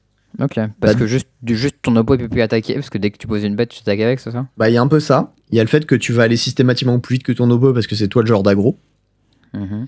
Et. euh, Parce que c'est très monomaniaque comme effet plus 1 plus 0 Haste. hein. Ah ouais, ouais, ouais, non, mais on n'est pas dans la subtilité, hein, je, te, je te confirme. hein. Clairement, clairement Ok. on est là pour bourrer des gens. c'est pas subtil du tout. Et, euh, et en fait, ça fonctionne vraiment bien. Et là, en gros, j'ai fait quatre drafts où j'ai appliqué ma stratégie où je vais drafter red ou blanc aggro, ou les deux, hein, Boros, ça marche aussi. Et je vais, je vais tabasser des gens. Et je suis passé du coup de diamant 1 à mythique 72e en faisant 20. Alors attends. Euh, 12. quand 26. Compte son historique. 26-9. Voilà. Ouais, c'est pas mal. 26-9 en top mythique. Donc euh, j'ai fait euh, 7-2, 7-2, 5-3 et 7-2. Ok. Et, jamais coup, avec des spoilers euh, ou quoi que ce soit. hein. Juste du coup, avec. tu draftes- euh, Ouais, du coup, tu drafts The Medium Way. Ouais. En fait. euh, La, la façon dont Stratsky décrivait, c'est genre il y a quelques decks dans lesquels tu veux te retrouver. Et euh, du coup, tu drafts euh, The Hard Way, mais en, est- en imaginant que ces decks-là. C'est ça, c'est comme si tu avais une aiguille qui, qui est censée être euh, souple, tu vois, au milieu, et The Hardway va pointer en fonction des bonnes cartes. Et là, en fait, tu vas pointer en fonction des bonnes cartes dans des couleurs. C'est ça. Voilà. Et les autres, tu les ignores. Et, et en fait, pas tout à fait, parce que typiquement, si tu ouvres, je sais pas, une, des bonnes cartes noires, eh ben, il y a des drops 2 noirs qui vont être très très bien dans les decks blanc-noir ou euh, rouge-noir aggro. Typiquement, Ouais. il y a Genre la 2-2 4-4 pour 4 qui permet de rejouer les spells, ça a l'air complètement fumé, ça a l'air en limité, non? La 4-4 pour 4 qui permet de rejouer les spells? En noir. Drogueur, je sais pas quoi là. Ah non, c'est tout pourri ça. C'est tout pourri ça? C'est nul à chier. Putain, ça a l'air euh, vraiment bien pour le. Ah non, non, papier. non, tout, tout, tout nul. Peut-être en scellé, c'est pas mal, mais en draft, ça rend je nul à chier. en scellé, je pense que c'est ultime. Mais... Euh, Ta stratégie d'aggro, tu bah, marchera pas en scellé parce que tu vas avoir besoin d'avoir une curve et ce que tu as jamais en scellé, du coup ça ça Si, parce qu'il y a beaucoup de one drop euh, communs dans le format. Donc c'est tout à fait possible que tu y arrives avec les one drop, les deux drop et les trois drop. Euh, Je pense qu'il y en a assez? bah, il y en a beaucoup. Il y a Faucon, il y a Pup, il y a le code spell, euh, je sais pas quoi, qui est un, un vigilance pour un blanc. Euh, C'est jouable ça, un, un vigilance pour un? Ouais, parce qu'il dit euh, si c'est ton deuxième spell, tu mets un compteur sur une bête. Et vu que c'est un truc qui va porter des équipements vigilance, bah c'est fort. Parce que c'est à Ouais, vigilance, et donc du coup, bah, ça marche bien avec les équipements. ouais. T'as aussi le fait que ça porte, enfin, ça va souvent bien avec le noir, et dans le noir, t'as la rune noire qui donne Death Touch. Donc, du coup, si tu mets un équipement sur ta bête vigilance qui donne Death Touch plus un plus un, Ah, c'est bah tout de suite, c'est la merde, tu vois. et là où c'est hyper drôle, c'est quand tu joues blanc-noir et que t'as une rune Death Touch et que t'as un faucon qui est 1-2 vol first strike. Ah, Alors là. Alors là, c'est vraiment la fête du slip, quoi. Genre, Bah, du coup, ce flyer, un 2 vol first strike, j'ai l'impression qu'il est pas mal parce que dès que tu mets un compteur dessus, en fait, il devient. C'est une vraie carte quoi. pas dégueu du tout. Voilà. C'est clairement Bah, un truc que je peux me voir pique 5 sans problème, quoi. Dans un draft. Ok. Ce qui est un assez contre-intuitif en vrai. Ouais. Alors, euh, après, moi, je suis peut-être un, un psychopathe, d'accord? C'est tout Ouais, à fait possible. tu- Je pense qu'il faut pas aller aussi loin que ce que tu dis, mais que ce que tu dis fait sens. Mais en attendant, les statistiques me disent que je gagne vraiment beaucoup avec Red et White Aggro. Hmm. Et euh, d'ailleurs, quand j'ai fait euh, les. euh, C'était combien j'ai 26 wins, 14, 12. Ouais, les 26, 26, euh, 26 9. Et ben, euh, j'ai drafté trois fois Boros et une fois White Black. Et ça, vraiment, ça te déchire. Alors, c'était vraiment trop bien. Ouais, je pense que t'es un peu dur avec le, avec le bleu. À noter, d'ailleurs, fun fact, Mm. euh, mes deux dernières games de diamant à mythique, je les ai jouées deux fois contre Julien Steele. Mhm. Et euh, il jouait Essika euh, Chariot Ah ouais, c'est dans son deck. Et il me l'a fait une fois T4 sur le play et je l'ai battu. Solide. Voilà. Est-ce que toi aussi t'as fait une bombe fumée aussi? Non, moi j'avais zéro bombe dans mon deck, zéro rare. Ok. J'avais que des communes et quelques zones co. C'est. euh, voilà. Ok. Et euh, Blue Red Géant, t'en penses quoi? Alors c'est très fort, mais c'est jamais open. Je sais pas pourquoi. D'accord. je pense que c'est très fort. Euh, c'est très efficace contre aggro parce que tu as une tendance à avoir beaucoup de removal rouge. Ouais, et Et- t'as des gros bodies en fin de curve. Et voilà, et derrière, tu as des gros body et tu peux faire de la value tout du long, etc. Tu as des gros culs, en fait, donc ça peut être dur à passer. Et euh, je pense que c'est très très bien parce que juste la façon dont, dont l'archétype fonctionne, c'est fort. Squash à 2 mana, c'est très fort. Euh, C'est sais et- lequel déjà? Squash, c'est 5 mana, ça deal 6. Et euh, si Ouais. t'as un géant, 3 de moins. Ah ouais. C'est c'est gras. Euh, Mm. Égard, c'est vraiment très très fort comme carte. Le problème, c'est que Égard, c'est la Unco rouge-bleu qui dit que quand tu infliges des extra damage avec un spell Ah ouais, ou un ouais, dragon pioches, ouais. ou, un- euh, non, ou un géant ou un wizard, tu pioches 1. Ouais. Donc euh, t'as Frostbite qui fait 3 dégâts, une 2-2, bim, tu pioches. Ton Demon Ball qui fait 4 dégâts, une 3-3, bim, tu pioches. Enfin, c'est vraiment complètement con comme carte. Ouais, ouais. J'ai l'impression qu'aussi le, le petit géant 4-4 en fin de curve là, qui frise une bête si t'as un Land Snow, Ouais, Bergstrider, c'est pas trop dur. C'est pas trop dur d'avoir un Land Snow sur 5 et, euh, et ça stoppe l'agression tout de suite, genre. Ouais, à noter aussi que je disais tout à l'heure que Snow c'est pas bien. Euh, les decks Mm. sauf Snow qui, ré- qui se relient un petit, un petit peu sur Snow, c'est bien. Genre, Ouais, euh, ouais. des genre t'as des Bergstrider dans ton deck et du coup tu joues trois îles que t'as vu traîner en fin de pack. C'est très bien comme plan et faites Ouais, ça, c'est très fait, t'as un, t'as un Splash Snow en fait. Ouais, voilà. Mais genre euh, les cartes genre euh, Frost Augure, j'ai que des cartes Snow dans mon deck et tout, ça, ça marche pas. Je crois que c'est de la merde. J'ai peut-être tort, hein, tu vois, mais je crois que c'est pas bien du tout. Non, mais genre par exemple Gravenlore, le spell qui fait Scryx draw, draw 3, genre, t'as pas besoin d'avoir beaucoup de Snowland pour que ce soit bien, à mon avis. Ouais, mais Behold, c'est mieux, tu vois, parce que ça coûte moins cher. Ouais. Ok. Et ça se cry 2 tout le temps, et ça coûtera 4 mana au total que tu auras investi sur plusieurs tours. Enfin, Ouais, mais en sealed, il faudra jouer ça. hein. moi je te dis qu'en Scryx draw slim, 3, euh, tu vois. En, en, en sealed, à mon avis, euh, je vais sortir des, euh, des faucons et puis je vais bourrer des gens avec des pics dessus. hein. Ok. Ça, c'est mon plan de Je jeu en qu'en- Je pense qu'en sealed, on aura des, des curves dégueulasses et qu'il faudra euh, builder les decks avec des cartes fortelles. Et qu'à ce moment-là, le bleu et le vert vont reprendre euh, leur, leur position de, de Ouais. couleur qui- qu'il faut jouer quand on joue en sealed. Mais bon, voilà, ça c'était mon petit take sur le limité. Vous en faites ce que vous voulez. Euh, c'est pas aussi Ouais. subtil que les analyses de, de Guillaume Gauthier, mais euh, je pense que si tu veux juste euh, défoncer le ladder et passer mythique, fais ça, ça marchera bien. Voilà. Moi je l'ai fait, ça a super bien marché. Et moi, j'ai connu quelqu'un qui a répondu non. Mais c'est parce qu'il est, c'est parce qu'il est pas content, tu vois. Lui il veut faire des, Ouais, des- d'accord. des belles choses et moi je veux gagner. Théo, il est pas dans la subtilité et la beauté. Ah non, moi j'ai dit, vas-y, je passe mythique, nique sa mère, je suis passé mythique, je suis 72ème, c'est bon. Voilà, c'est fait. Dawn. Ok. Alors, tant, tant qu'on parle de limité, on va peut-être commencer par ça. Euh, du coup, ce week-end, il y a deux tournois en limité. le Torino Euh, Tournament 4 en Select Kaldheim et l'Open Arena en Select Kaldheim. Hmm. À noter que euh, pendant qu'on enregistre l'épisode, il y a une vidéo de MTG Nerd Girl qui a été Ouais. postée. Et en gros, elle explique euh, quel, enfin, c'est quoi le lever en fait, l'expected value en fonction de quel Open tu fais. Ok. Et euh, du coup, bah, je vous conseille d'aller voir. J'ai pas vu la vidéo puisque bien sûr on est en train d'enregistrer. T'as vu toi-même. Mais Mm. euh, mais a priori, bon, bah, c'est quelqu'un qui fait plutôt du bon contenu, qui stream. Et bah, je vous conseille d'aller voir cette vidéo si jamais vous voulez savoir lequel des deux Q il faut tag.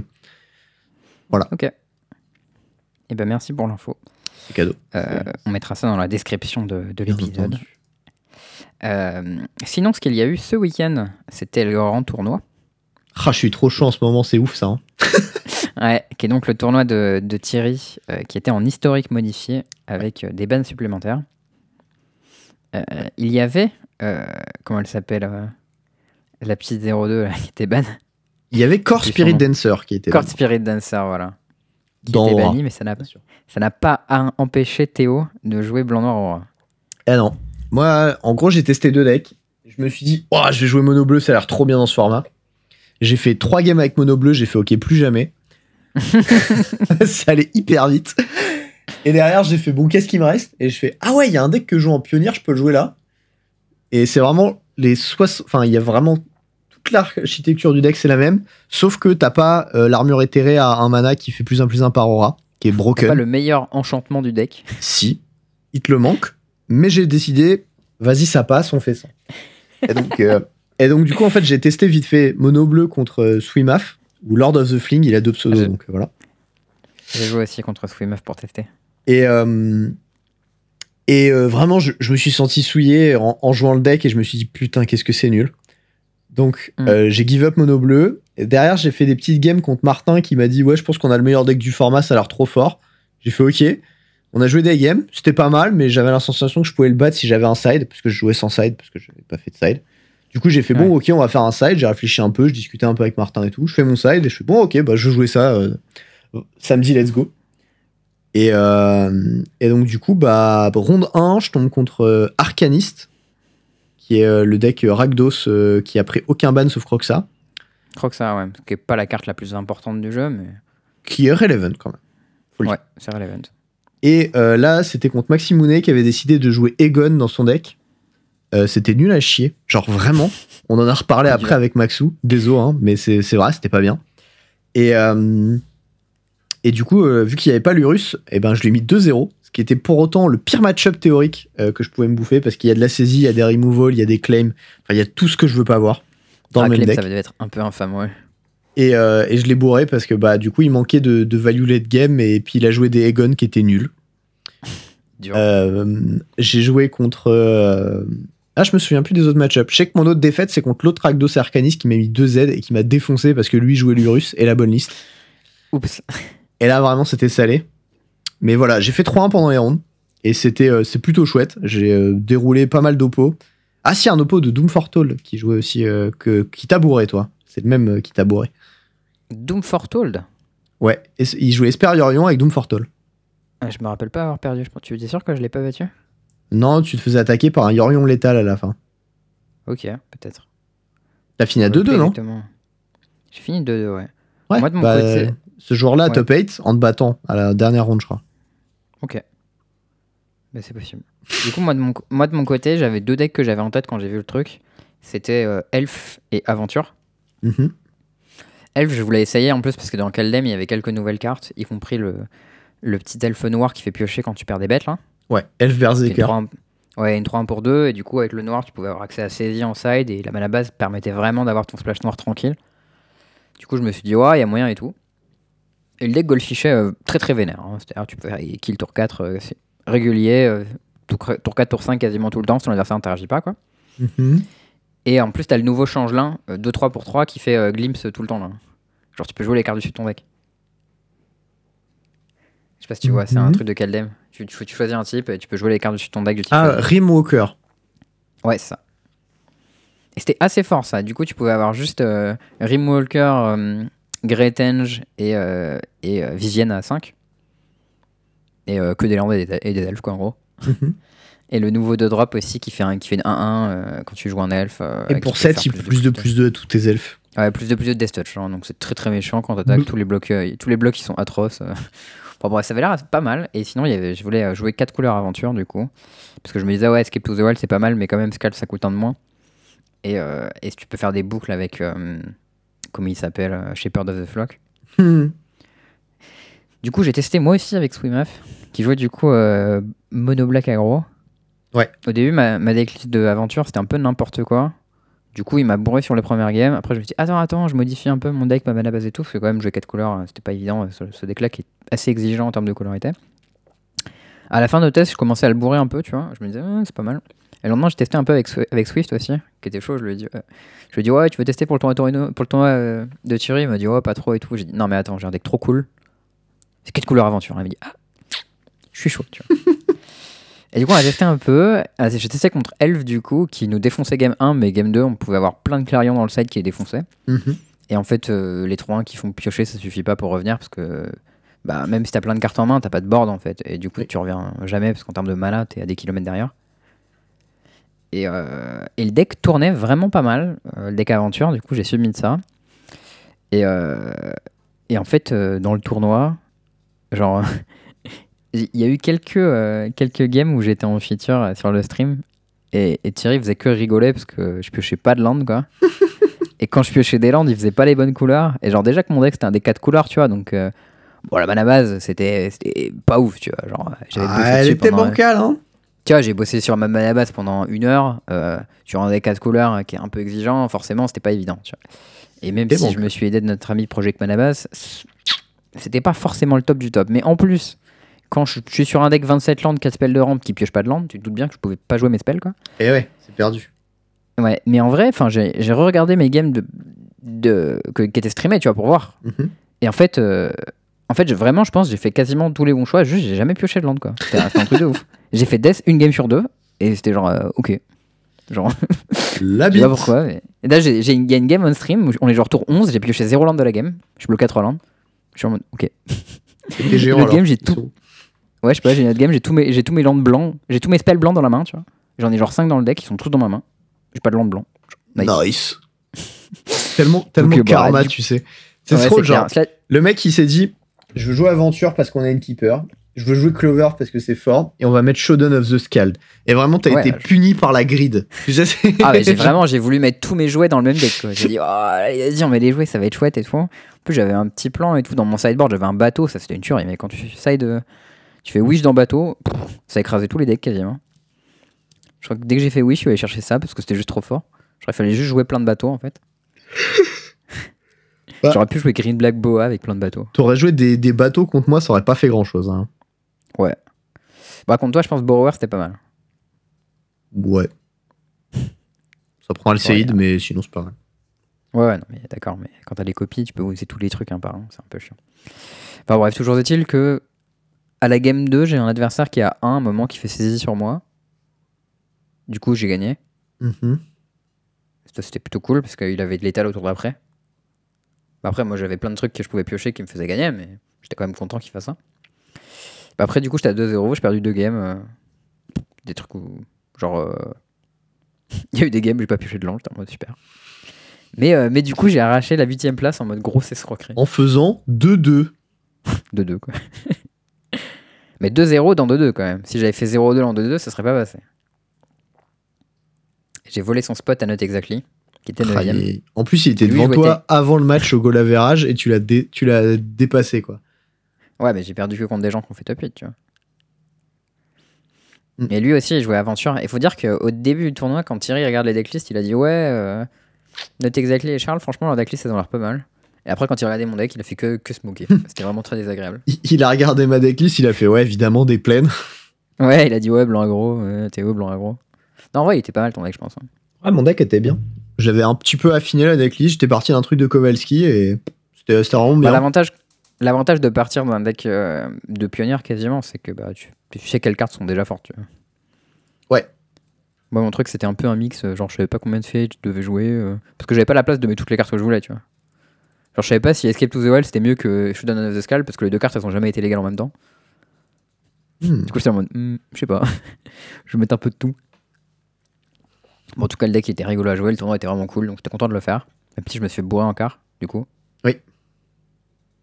Et ben, Et toi, moi, par du contre, coup, tu t'es pas fait bourrer. j'ai joué en quart, j'ai bourré mon oppo, j'ai joué en demi, j'ai bourré mon oppo, je suis arrivé en finale, j'ai mis 2-0 à mon oppo.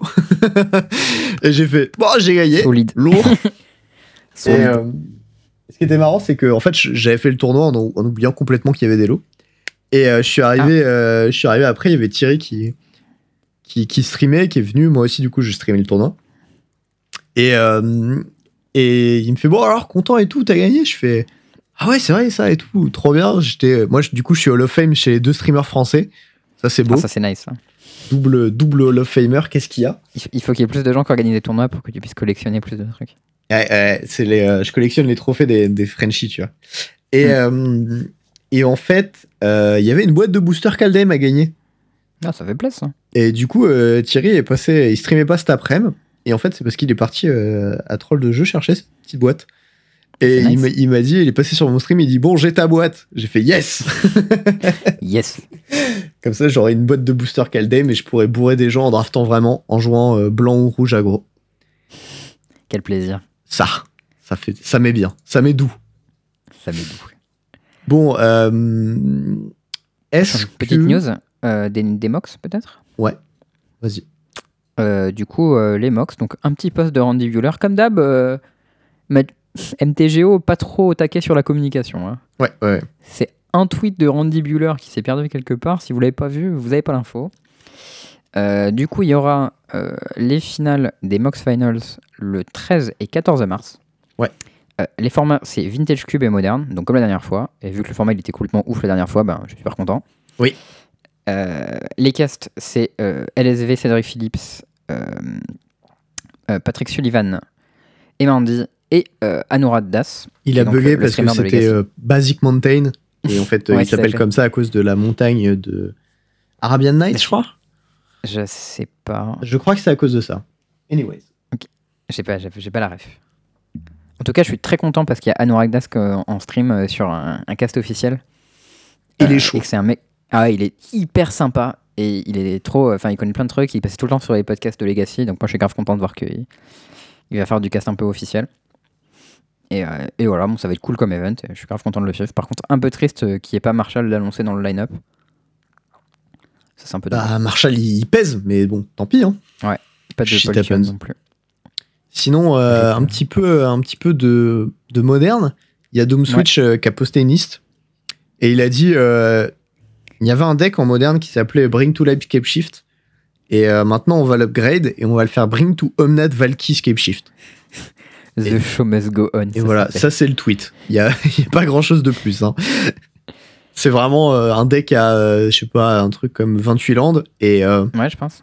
et, et ça, gourre, ça bourre à coups de, de vrai N6, de, de petites interactions un peu cheap qui traînent et voilà quoi. Il n'y a pas d'autre plan. Ah, Il y a des rimandes et des cryptiques, tu vois, au cas où. Ouais, non, mais bon, là, c'est parce qu'il était un petit peu, un petit peu trop high et il a pas ouais, regardé sa pas à mana quel base point- et il s'est dit, je sais vas-y, pas à ça quel point elle passe. tient sa mana base parce qu'il y a quand même des Valacutes. Il y a deux il y avoir ouais. genre. Ouais, après il y a plein de triomes qui font du coup des types montagne en plus, mais genre euh, tes spells rouges c'est 2 bolts, 3 Vren et 3 Omnat. Et tu peux compter que les Bring to Light ils sont rouges quoi, mais sinon. euh, Il y a 11 c'est montagnes. un- Ah non, 13 un deck montagnes. Ah, vrai, 13 ça va. Hein. 13, ça va. 13, c'est honnête. C'est plus qu'avant. T'en es pas trop en jeu au moment où tu fais Scape Shift. Après il y a un one-off Scape Shift qui permet de faire un combo kill. Je pense qu'elle est pas mal buildée ce decklist. Non, sa euh, decklist est pas si mal. Mais voilà, c'est. euh, C'est pas de lui d'ailleurs, c'est de Nicolas Bruno, il l'a cité dans son tweet. Oh. Je ne le connais pas, mais euh, c'est le genre de deck qui me donnerait envie. Et euh, Doom Switch, on sait qu'il est pas trop mauvais pour repérer les meilleurs decks. À noter que du coup, tu peux toujours caster euh, Tibalt en payant un Bring to Light à 2 mana colorés minimum. Donc Voilà. en fait, un Bring to Light normal. Ouais, c'est ça. Ce qui est plutôt cool, je trouve, comme interaction. Je veux dire, bon, que tu puisses payer 5 malins en sorcerie euh, pour avoir un truc à 7, ça me choque pas. Quoi. Mm, mm, mm, mm. Voilà, sinon, euh, bon, bah, c'était tout. Hein. Ça, c'était euh, Ouais. pour, le, pour ce petit tweet. Il y a un petit point euh, vintage aussi. Je sais pas si tu savais qu'il y avait un, un compte qui s'appelait Unban Lurus. Bien sûr. vintage. Et c'est trop drôle parce qu'il y a un tweet euh, qui a été partagé par Jarvisio où euh, il- le mec qui s'appelle Unban Lurus, il joue contre euh, un compte qui s'appelle euh, Wizard of the Coast underscore Andrew B. Ouais. Et le mec il fait Hi, good luck, can you please unban Lurus in vintage? Et le mec il fait You're talking to the right person. C'est Andrew Backstorm, non C'est ça je sais Andrew pas B. si c'est Andrew Beckstorm. Bah, ce serait cohérent, mais. Non, non, Beckstorm, il est. Il est pas il est chez Wizard of the Coast. Non, non, je crois pas. hein. Puisqu'il fait les... il a fait les Proto Finals et tout. Oups. Mais je sais pas qui c'est du coup, non B. plus. Mais en, tout- en tout Aucune cas, c'est visiblement la une des personnes qui était responsable de, de ça, puisque. C'est Andrew Brown. Et c'est drôle parce qu'il y avait un tweet qui disait euh, que le fait que le unban soit que Lurus soit unban, c'est clairement dû au fait d'avoir joué contre Andrew Brown en ligue avec le compte unban Lurus. Et Ouais, et trouvais le tweet drôle. et disait euh, ça a bien vieilli. Ça serait drôle si c'était vraiment le cas, tu vois. Non, c'est- c'était marrant. Euh, Hmm. Est-ce que, du coup, il serait pas l'heure du petit point plein? Et bah si, clairement. C'est le point plein. Alors, pour le point plein, il y a une petite citation de Croquise qui est, que Charles euh, nous a mis ici, donc je vais le laisser euh, le, laisser le citer. Ouais, c'est euh, c'est JE qui nous l'a rapporté dans le, pot- dans le, dans le Discord. Parce que euh, il sait que c'est important d'avoir des pomplaines de qualité. Où il a dit Mono Weight is actually the hardest deck to build. There are too many good cards. Incroyable, mais vrai.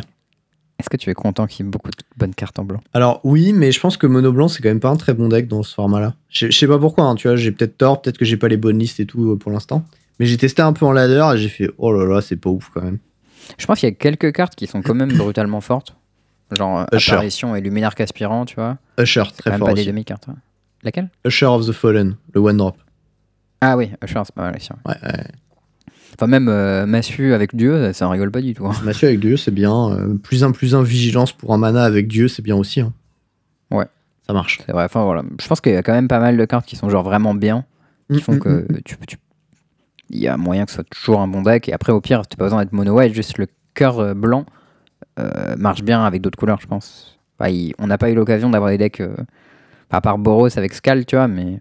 Je peux très bien voir euh, un moment dans la méta dans le futur, que ce soit après le prochain set, après la rotation ou n'importe quand, où on a un deck euh, base blanche avec une autre couleur. Quoi. Ouais, tout à fait. C'est tout à fait possible, je suis, je suis d'accord avec ça. Euh, L'autre partie du point plein, c'est quand même, euh, bah, j'ai gagné un tournoi avec euh, White Black Aura. C'est un deck blanc. C'est un deck au moins à moitié blanc. Ouais, qui était, pas mal blanc quand même. Donc euh, voilà, c'est cadeau. La petite carte, la petite carte de complotiste, euh, comment il s'appelle, Eidolon euh, noir. Ah, mais lui, il est, il est goldé. Hein. Un 2 lifelink qui fait piocher des cartes quand t'es bête et meurt. Pouah Tu la connais l'histoire de cette carte-là euh, au, au euh, bootcamp qu'on avait fait euh, pour ce set ou pas? Non. En gros, l'histoire, c'est que c'était. Du coup, on faisait du Ah draft. oui, la en- carte de complotiste de Thierry. Ouais, c'est ça. Oui, ok, si, je vois. Et du coup, ouais, c'était on faisait du draft en bootcamp et Thierry, il, il avait piqué cette carte les deux ou trois premiers drafts. Et à chaque fois, il avait 3-0 avec euh, Blanc Noir Aura. Et on disait tous, mais qu'est-ce que c'est que cette carte? Il dit, mais elle est trop forte cette carte, vous êtes des fous, vous me la filez, euh, moi je joue avec. Tu vois. et du coup, c'est drôle, comme quoi à la, à la fin, on avait découvert que cette carte c'était secrètement une gold Blanc Noir. Oui. Mais que euh, elle était vraiment bien dans son set, quoi. Et ouais. Une autre petite info du coup qui nous vient tout droit de Gavin Verhey. Alors j'ai beaucoup de mal à prononcer son nom, je sais pas si c'est comme ça que ça se prononce. Ouais, Verré, je sais pas. Ouais, en tout cas c'est un des mecs qui bosse euh, chez euh, Wizard en tant que euh, designer. Ouais, au niveau du design des couleurs, des cartes, etc. Ouais, il parle, il fait souvent des annonces sur le commandeur et trucs comme ça. Et, euh, et là en tout cas il a fait une grosse annonce aujourd'hui ou hier, je sais pas exactement, où il parle de la color pie et du fait que bah, ça fait quelques années que les gens se plaignent que bah, le blanc quand même à Magic, bah, c'est moins fort que les autres couleurs, tu vois. Ouais. Et il a dit que euh, c'est acknowledged chez Wizard of the Coast, tu vois, ils le savent. Mhm. Et euh, ça fait quelques années qu'ils bossent dessus. Et là, en ce moment, ils sont en train de bosser vénère dessus. Euh, parce que, ben voilà. Là, on a bien vu déjà, rien qu'avec euh, Zendika Rising et Kaldheim, qu'il y a un effort qui est fait net sur le blanc, je trouve. Skyclave, euh, Luminarch. Ouais, voilà, tout ça. euh, même euh, le Land qui fait deux, deux anges, c'est clairement le meilleur du cycle. Enfin, oh, je sais pas, c'est clairement. Parce que peut-être le noir, il est bien aussi. Non, le euh, rouge aussi. le, tu, tu parles du land blanc-noir, il fait un ange. Non, non, je pensais au Land de, Zendika Rising, mais fait, c'est peut-être pas le meilleur du cycle. Ah, d'accord, Bah oui. la double face card. Ouais. Ok. Bon, Mais il, Skull. il est bien, mais enfin, toujours il y en a, il y en a, il y a des bonnes cartes quoi, et ça c'est plutôt cool. Et en gros ils disent que euh, ce qu'ils pensaient faire c'était augmenter euh, la color pie du blanc pour y faire entrer notamment plus de créatures flash. Donc là il donne l'exemple dans Kelden, mais il y a le demi-god qui, qui a flash, qui peut exiler une bête attaquante. Enfin, que c'est un dieu attaquant qui l'exile. Je sais plus comment ça marche exactement, mais en tout cas il dit que hum, l'idée c'est qu'il y a, on peut facilement faire rentrer flash dans la color pie du blanc et que hum, le blanc c'est un la couleur qui profite le mieux des combats de trek. Ouais. Et que du coup, t'es puni quand tu gardes ton mana up pour des combats de trek et que derrière ton oppo fait rien. Ouais. Et que du coup, des cartes comme Restoration Angel ou le Nouvel Ange qui ressemble un peu à ça ou des trucs comme ça euh, sont des bonnes façons de, de, prendre, de tirer avantage de ça. Et moi, je trouve ça cool parce que bah, les bêtes blanches euh, flash en général, elles sont plutôt pas mal. Mhm. Euh, il a parlé aussi de ramp. Il a dit qu'il il y avait quelques effets, c'est plus un truc de commandeur, je crois. Genre Smothering Type qui font des trésors et Ouais. euh, qui taxent ton oppo, mais de façon à te donner du mana à toi plutôt que eux les faire payer. Ouais. Euh, ce qui, à mon sens, rentre bien euh, dans la color du blanc et peut être un effet pumpé parce que historiquement, les deux meilleurs effets à Magic, c'est euh, poser des landes et piocher des cartes. Quoi. Mhm. Et euh, du coup, bah, la troisième partie, c'est du card draw. hein. Donc, il a vraiment parlé explicitement donc, du card advantage et du card draw. Ouais. Euh, que ce soit faire piocher les deux joueurs, euh, ça, je pense, c'est plus un truc de commandeur. Ouais. Euh, genre, il y a un truc en, en Zendikar Rising, il y a une commune toute pourrie, là, une 3-3-3 qui Il dit pioche qu'il fait piocher les deux joueurs. Bon, ça, c'est de la merde en, en construisant en V1, mais je pense peut-être en commandeur, c'est pas mal. Peut-être qu'il y a des effets, genre si tu cumules ça avec une Narset ou quoi, peut-être tu peux emmerder les gens, mais bon, ça, j'y crois pas trop. Par contre, il a parlé de vrais card draw euh, sous forme de taxe, un peu comme ce qu'il y avait sur Mangara en M2021. Mhm. Qui était pas bien. hein. Je pense que, ouais, c'était pas très bien fait, mais l'idée est là. Et en tout cas, il a dit qu'il le referait et que euh, il fallait être patient parce que les cartes qui étaient faites maintenant, bah, elles sortaient dans genre deux ans, tu vois. Mais que, euh, genre, euh, il donnait toute sa vie euh, sur les meetings de, de Color Pie pour défendre le CA en blanc et le card draw, et ça, c'était plutôt cool, tu vois. Mm. Et du coup, ouais, Araignée, c'est le mec qui avait gagné, qui avait gagné le The Great Designer Serge 2 ou je sais pas quoi là. Et qui était du coup un des spécialistes euh, du design euh, pour le blanc chez Wizard. Ok. Et ça, je trouve ça nice parce que euh, moi, je suis pas contre jouer du blanc dans l'absolu, juste que c'est nul en général, donc je le fais pas. Mais euh, si on peut le faire parce que c'est bien, et ben pourquoi pas. Très bien. Et je pense que ce sera une bonne conclusion de ce point plein. Tout à fait. Bon, maintenant, en outro, euh, des petites actualités. ouais. Euh, alors moi, vous, vous avez un peu suivi ma, ma saga avec Pôle Emploi où il m'avait trouvé euh, des formations qui étaient payées et tout, et que ça avait l'air trop bien. Et du coup, moi, j'ai fait quoi? J'ai postulé à une de ces formations. Parce que je me suis dit, bah T'avais cool. l'air- content. Ah, j'étais, j'étais, joasse, tu vois. Hmm. Et euh, du coup, je, publie, je postule à un truc et tout, et ce qui s'appelait La Passerelle, dans le cadre de l'opération Paris Code. Hmm. Et je fais, bon, trop bien. Je postule, et ils me font quoi? Ils me disent, euh, ouais, alors en fait, par contre, euh, ton profil nous intéresse vachement, euh, t'as l'air de rentrer dans les clous pour ça, par contre, t'habites pas dans Paris. Je fais, bah, j'habite en banlieue, quoi. Il fait, ouais, mais Hmm. t'habites pas dans Paris. Je suis en mode, ok, et donc? Et bah, donc, du coup, c'est conventionné, mais pour les gens qui habitent dans le 75. Je suis en mode, Ah. super, c'est pour les gens qui ont de la thune, quoi, en fait. Ah, si vous voulez, je peux donner tout l'argent que vous allez me donner pour habiter dans Paris pour pouvoir recevoir l'argent que vous allez me donner. Ah, Surtout que c'est une formation à 7K, donc euh, tu peux habiter deux mois à Paris sans problème avec ça, tu vois. Ouais. Voilà, bon, bref. Euh, donc, du coup, je suis en mode, bon, ok, je négocie un peu avec eux, et ils me disent, bon, bah, si tu, utilises ton compte de formation, il n'y a rien dessus, hein, 150 balles, genre, et Mm. euh, tu fais une demande de conventionnement pour Pôle emploi euh, pour hauteur de 2000 euros. Je suis en mode, bon, bah, ok, tu vois, fais ça, Ah ouais. euh, je suis en mode. euh, Là, j'écris mon petit mail, euh, je vois avec ma conseillère qui m'avait qui m'avait dit de, de faire la- les démarches et tout. Je suis en mode bon bah ok, ça a l'air, j'ai l'air d'un aval, celle qui m'a montré le truc machin. Euh, je fais ma demande et je leur explique, je leur dis bah voilà, moi j'ai une, une proposition d'entretien dans le cas où je validerai une formation spécialisation en JavaScript, qui est la formalisation que je fais, euh, la formation que je voulais faire en tout cas. Et euh, puis voilà, bon ça correspond à mon profil, j'ai un bac plus 2, ça demande d'avoir des connaissances en, en développement pour se spécialiser là-dedans. Bref, je corresponds au profil. Et en plus de ça, a priori, euh, j'ai déjà un entretien d'avance pour le truc parce que mon profil sera intéressant dans ce cas-là. Tu vois, globalement, je pars, je pars gagnant. Ouais, t'es pas le connard, genre t'as tous Ah. les trucs sur la table, vous avez juste à signer et puis c'est bon quoi. C'est ça. Et euh, une semaine après, je reçois une réponse qui me dit euh, Bonjour, j'ai refusé la demande. Voici une formation que vous pouvez faire. Je suis en mode- Non. Quoi? Tu vois? Je suis aussi poli que JE Pôle emploi. Euh, ouais, c'est très. C'était un mail avec un peu plus d'infos dedans, tu vois, mais en gros, c'était non. Il n'y avait, pas d'autres d'infos sur le refus, hein, c'était vraiment juste non, sans Ok. justification. Into, vous pouvez faire ça si vous voulez. Et, et je Ça, lis la une formation qu'il me C'est une propose. formation plombier, un truc comme ça. Non, c'est une formation qui est en lien avec le développement, cependant, c'est pas du tout du Ah. JavaScript, déjà. Et euh, au-delà de ça, c'est une formation qui, en gros, est faite pour euh, les bacheliers. Pas du tout Ouais. pour des gens qui ont déjà de l'XP, qui ont déjà travaillé, qui ont- Voilà, donc ça correspond pas du tout au profil. Et euh, c'est du développement général, donc en gros, c'est de la théorie et un petit peu de dev, quoi. Hmm. Du coup, je suis en mode, bah, en fait, ça va pas du tout, tu vois. Hmm.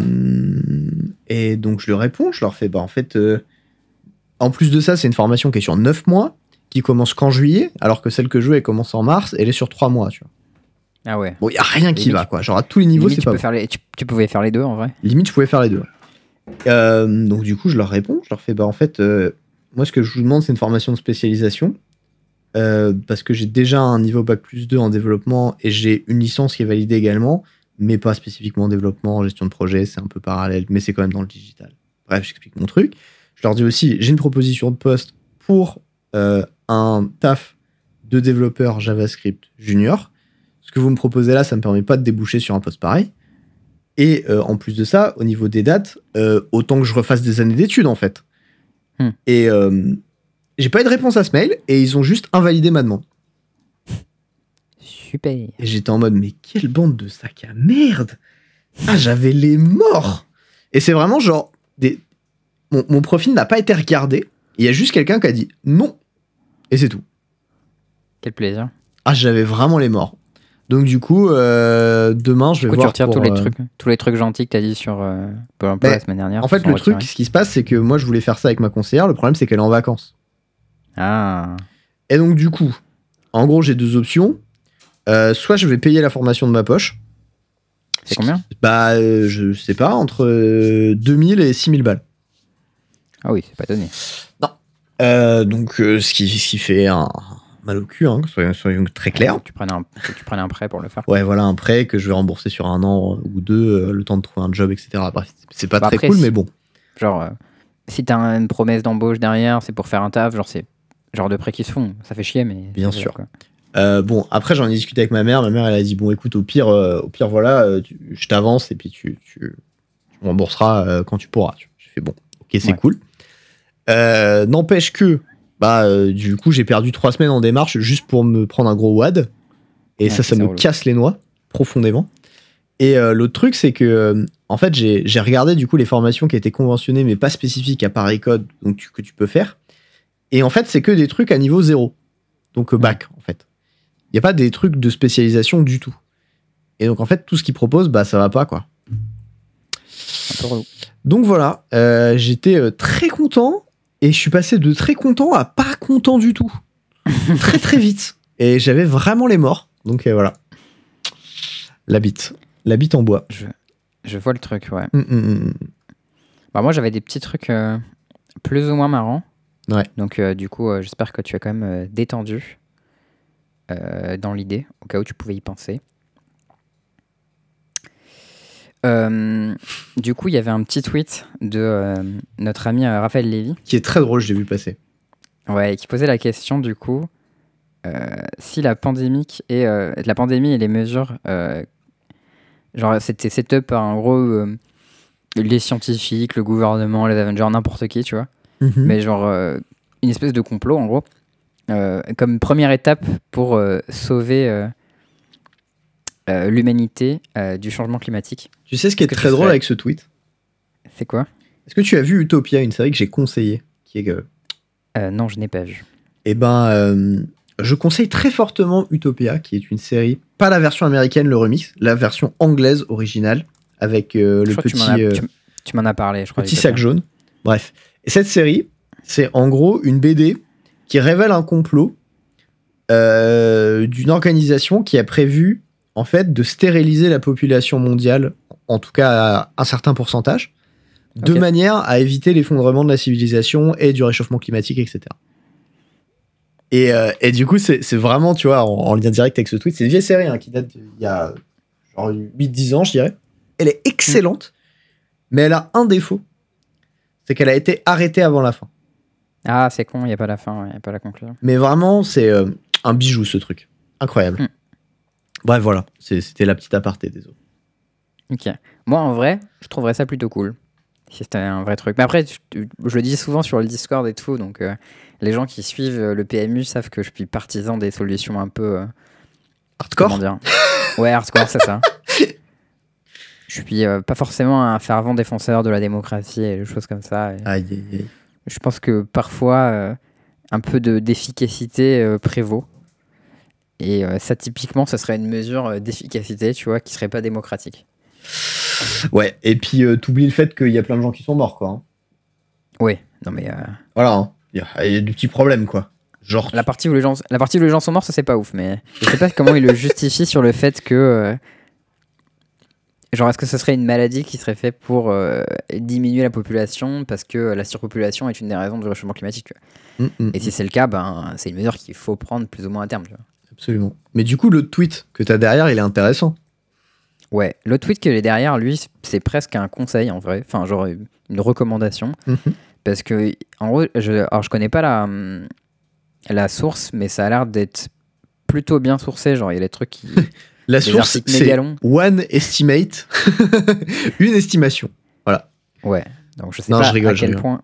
Non, en vrai, enfin, j'ai pas lu tous les trucs des sources parce que c'est pas un sujet qui me qui m'intéresse énormément. Mais euh, si vous trouvez, je pense que vous pourrez trouver euh, le d'où viennent tous ces trucs-là. Mais en gros, il y a des estimations qu'à peu près euh, la moitié de l'énergie des data centers est utilisée pour faire du, du mining de Bitcoin en fait. Mm. Et apparemment, la consommation utilisée par le Bitcoin serait plus que l'énergie utilisée par Amazon, Google, Microsoft, Facebook et Apple combinés. Et que du coup, le, euh, comment, comment on dit e-waste Bah, de- La pollution déchets, euh, générée. Ouais. La pollution générée euh, du mining discardé. Je pense que de temps en temps, tu mines et il y a des, des trucs qui sont corrompus ou des trucs comme ça. Mais non, en fait, c'est pas ça. C'est que quand tu mines, en fait, genre, si tu mines sur ton PC à toi, tu vas utiliser Mhm. ta carte graphique, ton processeur, ta RAM, etc. Et en fait, tu vas abîmer ton équipement sur le long terme. D'accord. Et c'est ça, je pense, en fait. C'est les déchets, en fait, les déchets physiques. Ouais. En tout cas, les déchets physiques euh, par le mining, ce serait à peu près l'équivalent de, euh, des déchets du Luxembourg chaque année. Juste des cryptos. Euh, ouais, juste des cryptos. Donc voilà, si vous posez la question de est-ce que vous avez envie de vous lancer dans les cryptos, non, non, non, vous regardez les trucs qui bougent ou quoi. Moi, personnellement, ça m'intéressait pas plus que ça, même si je sais que si tu connaissais bien, c'était de l'argent facile à faire. Ça, c'est une très bonne raison pour ne pas y, ne pas y foutre les pieds, tu vois. Tu marques un point. Écologiquement, c'est absolument un désastre. Donc euh, voilà, si on peut éviter les désastres euh, écologiques, s'il vous plaît. Euh, les cartes Magic, ça pollue beaucoup moins, donc achetez des bilans plutôt qu'acheter des bitcoins. Quoi. Puis surtout que les bilans, ils polluent plus maintenant. hein. Ouais, bah une fois qu'ils sont faits, ils polluent plus, c'est fini, tu vois. Mais euh, là, je regarde un peu du coup la- l'article. En fait, c'est sur un site qui s'appelle offnumbers.com. Et euh, il y a beaucoup de si- il y a beaucoup de graphiques en fait et d'informations sourcées. Donc a priori, c'est quand même, euh, enfin, one estimate, c'est pas juste il y a un pélo qui a estimé ça au doigt mouillé quoi. Ouais, ouais, non, c'est. C'est des trucs qui sont a priori plutôt. euh, C'est sourcé avec des chiffres. Ils te disent d'où les chiffres viennent avec les, les sites, etc. Donc c'est bien branlé. Voilà. Quand Mm. on dit euh, dans le PMU que les gens balancent des trucs et qu'on demande les sources, bah voilà, ça c'est ça. tu Ouais. vois. ça y en a. Euh, comme d'habitude, j'ai mon ami Fjordla qui m'a envoyé des petites cartes, des petites euh, questions de règles. Est-ce que ça t'intéresse, mon Théo? Absolument, mais il faut faire vite. Il faut faire vite. Alors, ça va, on va aller vite parce que la première, euh, c'est sur le rule change euh, de cascade. Donc, je pense que ça, c'est quelque chose que tu maîtriseras assez bien. Question 1, je lance, je lance Elf avec les capacités de cascade. J'exile un Valky God of Lies, puisse lancer la phase Tibalt. Non. Non, c'est facile. Euh, réponse 2, je lance Bloodbraid Elf avec la capacité cascade. J'exile Flaxen Intruder. Puis-je lancer Welcome Home? Alors, je pense que c'est une carte aventure. Flag, Intruder. Stone Euh, Flaxen avec un X. Flaxen. Flaxen Intruder. C'est tout à fait une carte aventure, c'est une 1-2 pour 1. Et Welcome Home, c'est la partie euh, qui coûte 7. Non, tu peux pas. Tu ne peux pas. Eh bien, euh, c'est correct. En Dans fait, je voulais vérifier que le est devenue coût de- non depuis hier. Je voulais vérifier que À le présent, coût de sort- l'aventure, c'était euh, bien ça. inférieur à 4, en fait. Ou pas. Oui, il est supérieur, c'est 7. Oui, mais je voulais vérifier ça. Donc le changement de règle, il signifie que euh, tu peux jouer que les trucs qui coûtent moins que la euh, cascade. Donc en gros, ça fonctionne comme on s'attendrait à ce que ça fonctionne, tout Pas simplement. Deck Tech, je contrôle 4 Banishing Light, exilant chacun une créature différente de mon adversaire. Oh no, please. À son tour, mon adversaire lance Back to Nature. Euh, tous les enchantements. Ouais, détruisez tous les enchantements. En réponse, je lance Mystique Réflexion. Alors, qu'est-ce que c'est que Mystique Réflexion? Je ne sais pas. Ça s'écrit avec CT et pas avec un X parce que la langue française est vraiment débile. Alors, Mystique Réflexion, c'est euh, c'est le fameux spell Keldem, chose target non légendaire créature. Et la prochaine fois que une ou plus créatures ou Planeswalker devraient arriver sur le champ de bataille ce tour-ci, elles arrivent en tant que copie. Ouais. Et du coup, tu cibles un Stormcrow, donc euh, un de fly qui fait rien. Que se passe-t-il? Ça, j'ai la réponse, je pense, à cette question. Moi, je dirais que ça fait rien. Enfin, que ta Ça, mystique réflexion n'a aucun effet parce qu'en fait, ton objet, il est au cimetière au moment de, de vérifier. Et du coup, tu peux pas vérifier c'est quoi l'objet. coup- L'objet, c'est le Stormcrow, hein, il est juste sur le board et il fait rien. Ah, il est sur le board. Et ben. Et c'est juste, t'as les 4 Banishing Light. One on more euh, enters the battlefield this turn, the hunter has copy. Et ben, ils ont 30 ans de copie. Donc, du coup, t'as 4 Stormcrow. Les 4 en, en tant que copie C'est la question. Ah, the next time. Ah, Parce que oui, c'est le, que le wording, c'est. The Next Time, en fait. C'est quand même one or more. Et ben, tu choisis. Tu choisis quoi? Bah, tu choisis laquelle euh, sera en tant que, en tant que copie. Et les trois autres, non? Ouais. C'est ma réponse également. Je pense que tu, en fait, tu vas ordonner tes triggers et le premier qui se résout fait ce. Et la réponse, c'est les 4 Banishing Lights sont détruites en même temps et un effet ponctuel en envoyant en jeu simultanément chaque créature exilée sous le camp de bataille. Ces effets ponctuels ne passent pas par la pile et se produisent immédiatement. Ah, bah, je sais pas. Ouais, parce que Les c'est 4 le créatures exilées sont envoyées en jeu de. simultanément et arriveront en jeu copiant toutes les 4 Mon Joli Corbeau. Et ben on s'est fait avoir tous les deux. Ah, d'accord. Ok. Corner case ou pas. Mon adversaire m'a enchanté avec un overwhelming splendor. Alors ça c'est une humilité Ouais. mais que pour moi. Mais chiante. Je lance Dance of the Manse avec X égale 6 ciblant une History of Benalia dans mon cimetière. Que se passe-t-il lorsqu'elle entre en jeu? Tu peux mettre des marqueurs sur une créature saga je sais pas, moi. Oui, tu peux mettre des marqueurs avec euh, Overwhelming Splendor. Nalia, mais alors, du coup, est-ce qu'elle a ses capacités? Euh, Alors, Dance of the Man, ça l'endurance. Mais du coup, elle est petite. Du coup, t'as une 4-4 euh, enchante. Enfin, t'as l'effet de Dance of the Man qui rend l'History of Benalia 4-4 la rendra 4-4. Par contre, elle aura pas de capa, donc du coup, bah, elle fera pas de ton co- compteur. Est-ce que c'est une saga et est-ce qu'elle a un compteur machin? Bah, du coup, elle a pas le compteur et euh, ça, c'est probablement une saga, ouais. Je pense que c'est une saga et je pense qu'elle a le compteur. Je vois pas Mais comment elle peut avoir le compteur en fait. Parce qu'il faut qu'il y ait son effet qui se résolve pour qu'elle ait le compteur et du coup. Je pense que c'est un texte de règles qui met des compteurs sur la saga et qui la tue pas. Ah, peut-être. Mais je pense qu'en tout cas, c'est une saga 4-4 avec un compteur qui fait rien. Ok. Pas de token du coup. La réponse, la saga entre en jeu avec un marqueur. C'est brièvement une créature enchantement saga 4-4 sans capacité. Elle est immédiatement sacrifiée. Comment ça Par les actions basées sur un état. Entrer en jeu avec un marqueur n'est pas une capacité intrinsèque de la saga, comme c'est le cas pour les Planeswalkers. Mais Dance of the Man, ça met pas des marqueurs Non, mais le marqueur euh, de la saga. Ok, recommence. La saga entre en jeu avec un marqueur. Ouais. C'est brièvement une créature enchantement saga 4-4 sans capacité, Mhm, ni celle de la saga du coup. mhm. Elle est immédiatement sacrifiée en state base effect. Entrer en jeu avec un marqueur n'est pas une capacité intrinsèque de la saga, comme c'est le cas pour les Planeswalkers, c'est un effet de remplacement généré par les règles, et c'est la raison pour laquelle, même en ayant perdu toute capacité, elle entre avec ce marqueur. En revanche, puisqu'elle n'a pas de capacité, son chapitre final est 0. Ah, incroyable Elle a donc un nombre de marqueurs supérieur à celui de son chapitre final et doit donc être mise au cimetière. Ah, et celle-là, Ah, je c'est l'avais pas. Là, Ah, j'avoue. je l'avais pas, euh, non, ouais. non, là, c'était c'est perdu. Bien. Tu nous as bien eu, Fjordlac. Une dernière, standard avec Aldheim. Corner case. À mon tour, je contrôle un Omenkin animé. Alors lui, c'est le véhicule de l'autre côté du dieu. Je sais plus lequel. Euh... Omenkill. C'est pas avec un N, c'est avec un. C'est avec deux E. C'est ça, c'est Kozima et de l'autre côté, c'est Omenkill. C'est une 3-3 Crow 1. Donc il est piloté. Je le cible avec la deuxième qualité de mon Tyrite Sanctum pour lui donner le, le sous-type de créature God. Alors, je sais même pas ce que ça fait, Tyrite Sanctum. Alors, je peux te le lire si tu veux. Vas-y. Je l'ai en français. Alors, ajouter un mana en color. 2, tu l'engages, une créature légendaire ciblée devient un dieu en plus de ses autres types. Mettez un marqueur plus Ok. 1 plus 1 sur lui. Ok. 4, engager, sacrifier le sanctuaire de Tyrite. Mettez un marqueur indestructible sur un dieu ciblé. D'accord. Maintenant, tu peux relire ça va l'histoire rester- si tu veux. La question, c'est est-ce que ça va rester un God quand il est plus animé, a priori? Je passe le tour, mon adversaire également. À mon tour, je pilote également. Est-ce que c'est un God Et puis, je le cible avec la troisième capacité? C'est une bonne question. Tu peux, tu peux, tu peux redire En gros, tu le transformes en God, Qui ça? Mais c'est un vé- le véhicule, Ouais. Omenkill.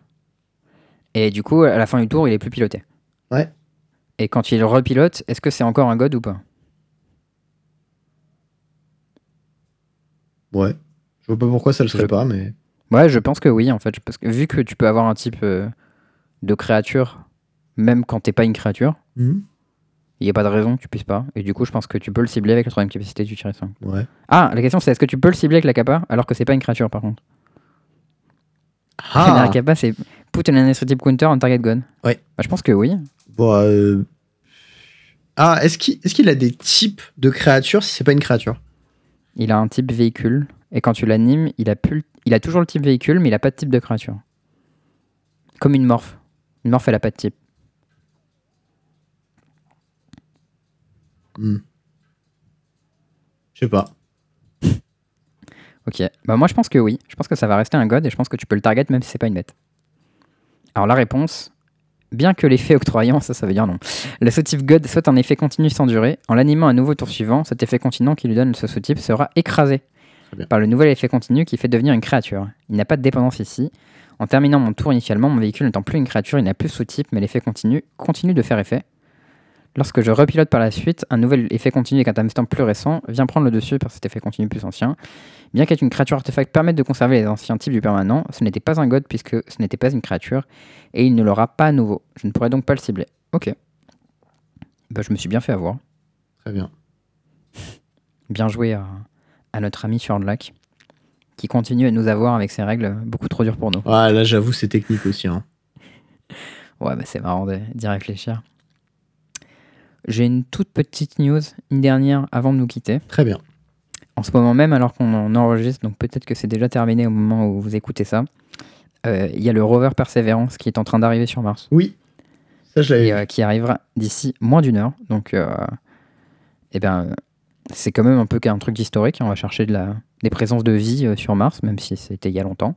Donc, euh, moi, je trouve ça cool et euh, ça m'intéresse. Bien voilà, sur ces nouvelles d'espoir et, Mm. de, euh, et de persévérance, lol. Euh, et ben on va vous laisser, voilà. Euh, du coup, bah, si jamais à l'occasion vous voulez euh, passer sur mon stream, n'hésitez pas. Voilà, vous me Le trouverez sur lien est Twitter. dans la description. Sinon, Le lien est dans la description. c'est dans la description, bien sûr. Et, euh, et puis voilà, bah, sinon on vous fait des bisous. Et, euh, et puis on espère que vous allez bien en ces temps un peu, un peu compliqués. À très bientôt. Des bisous.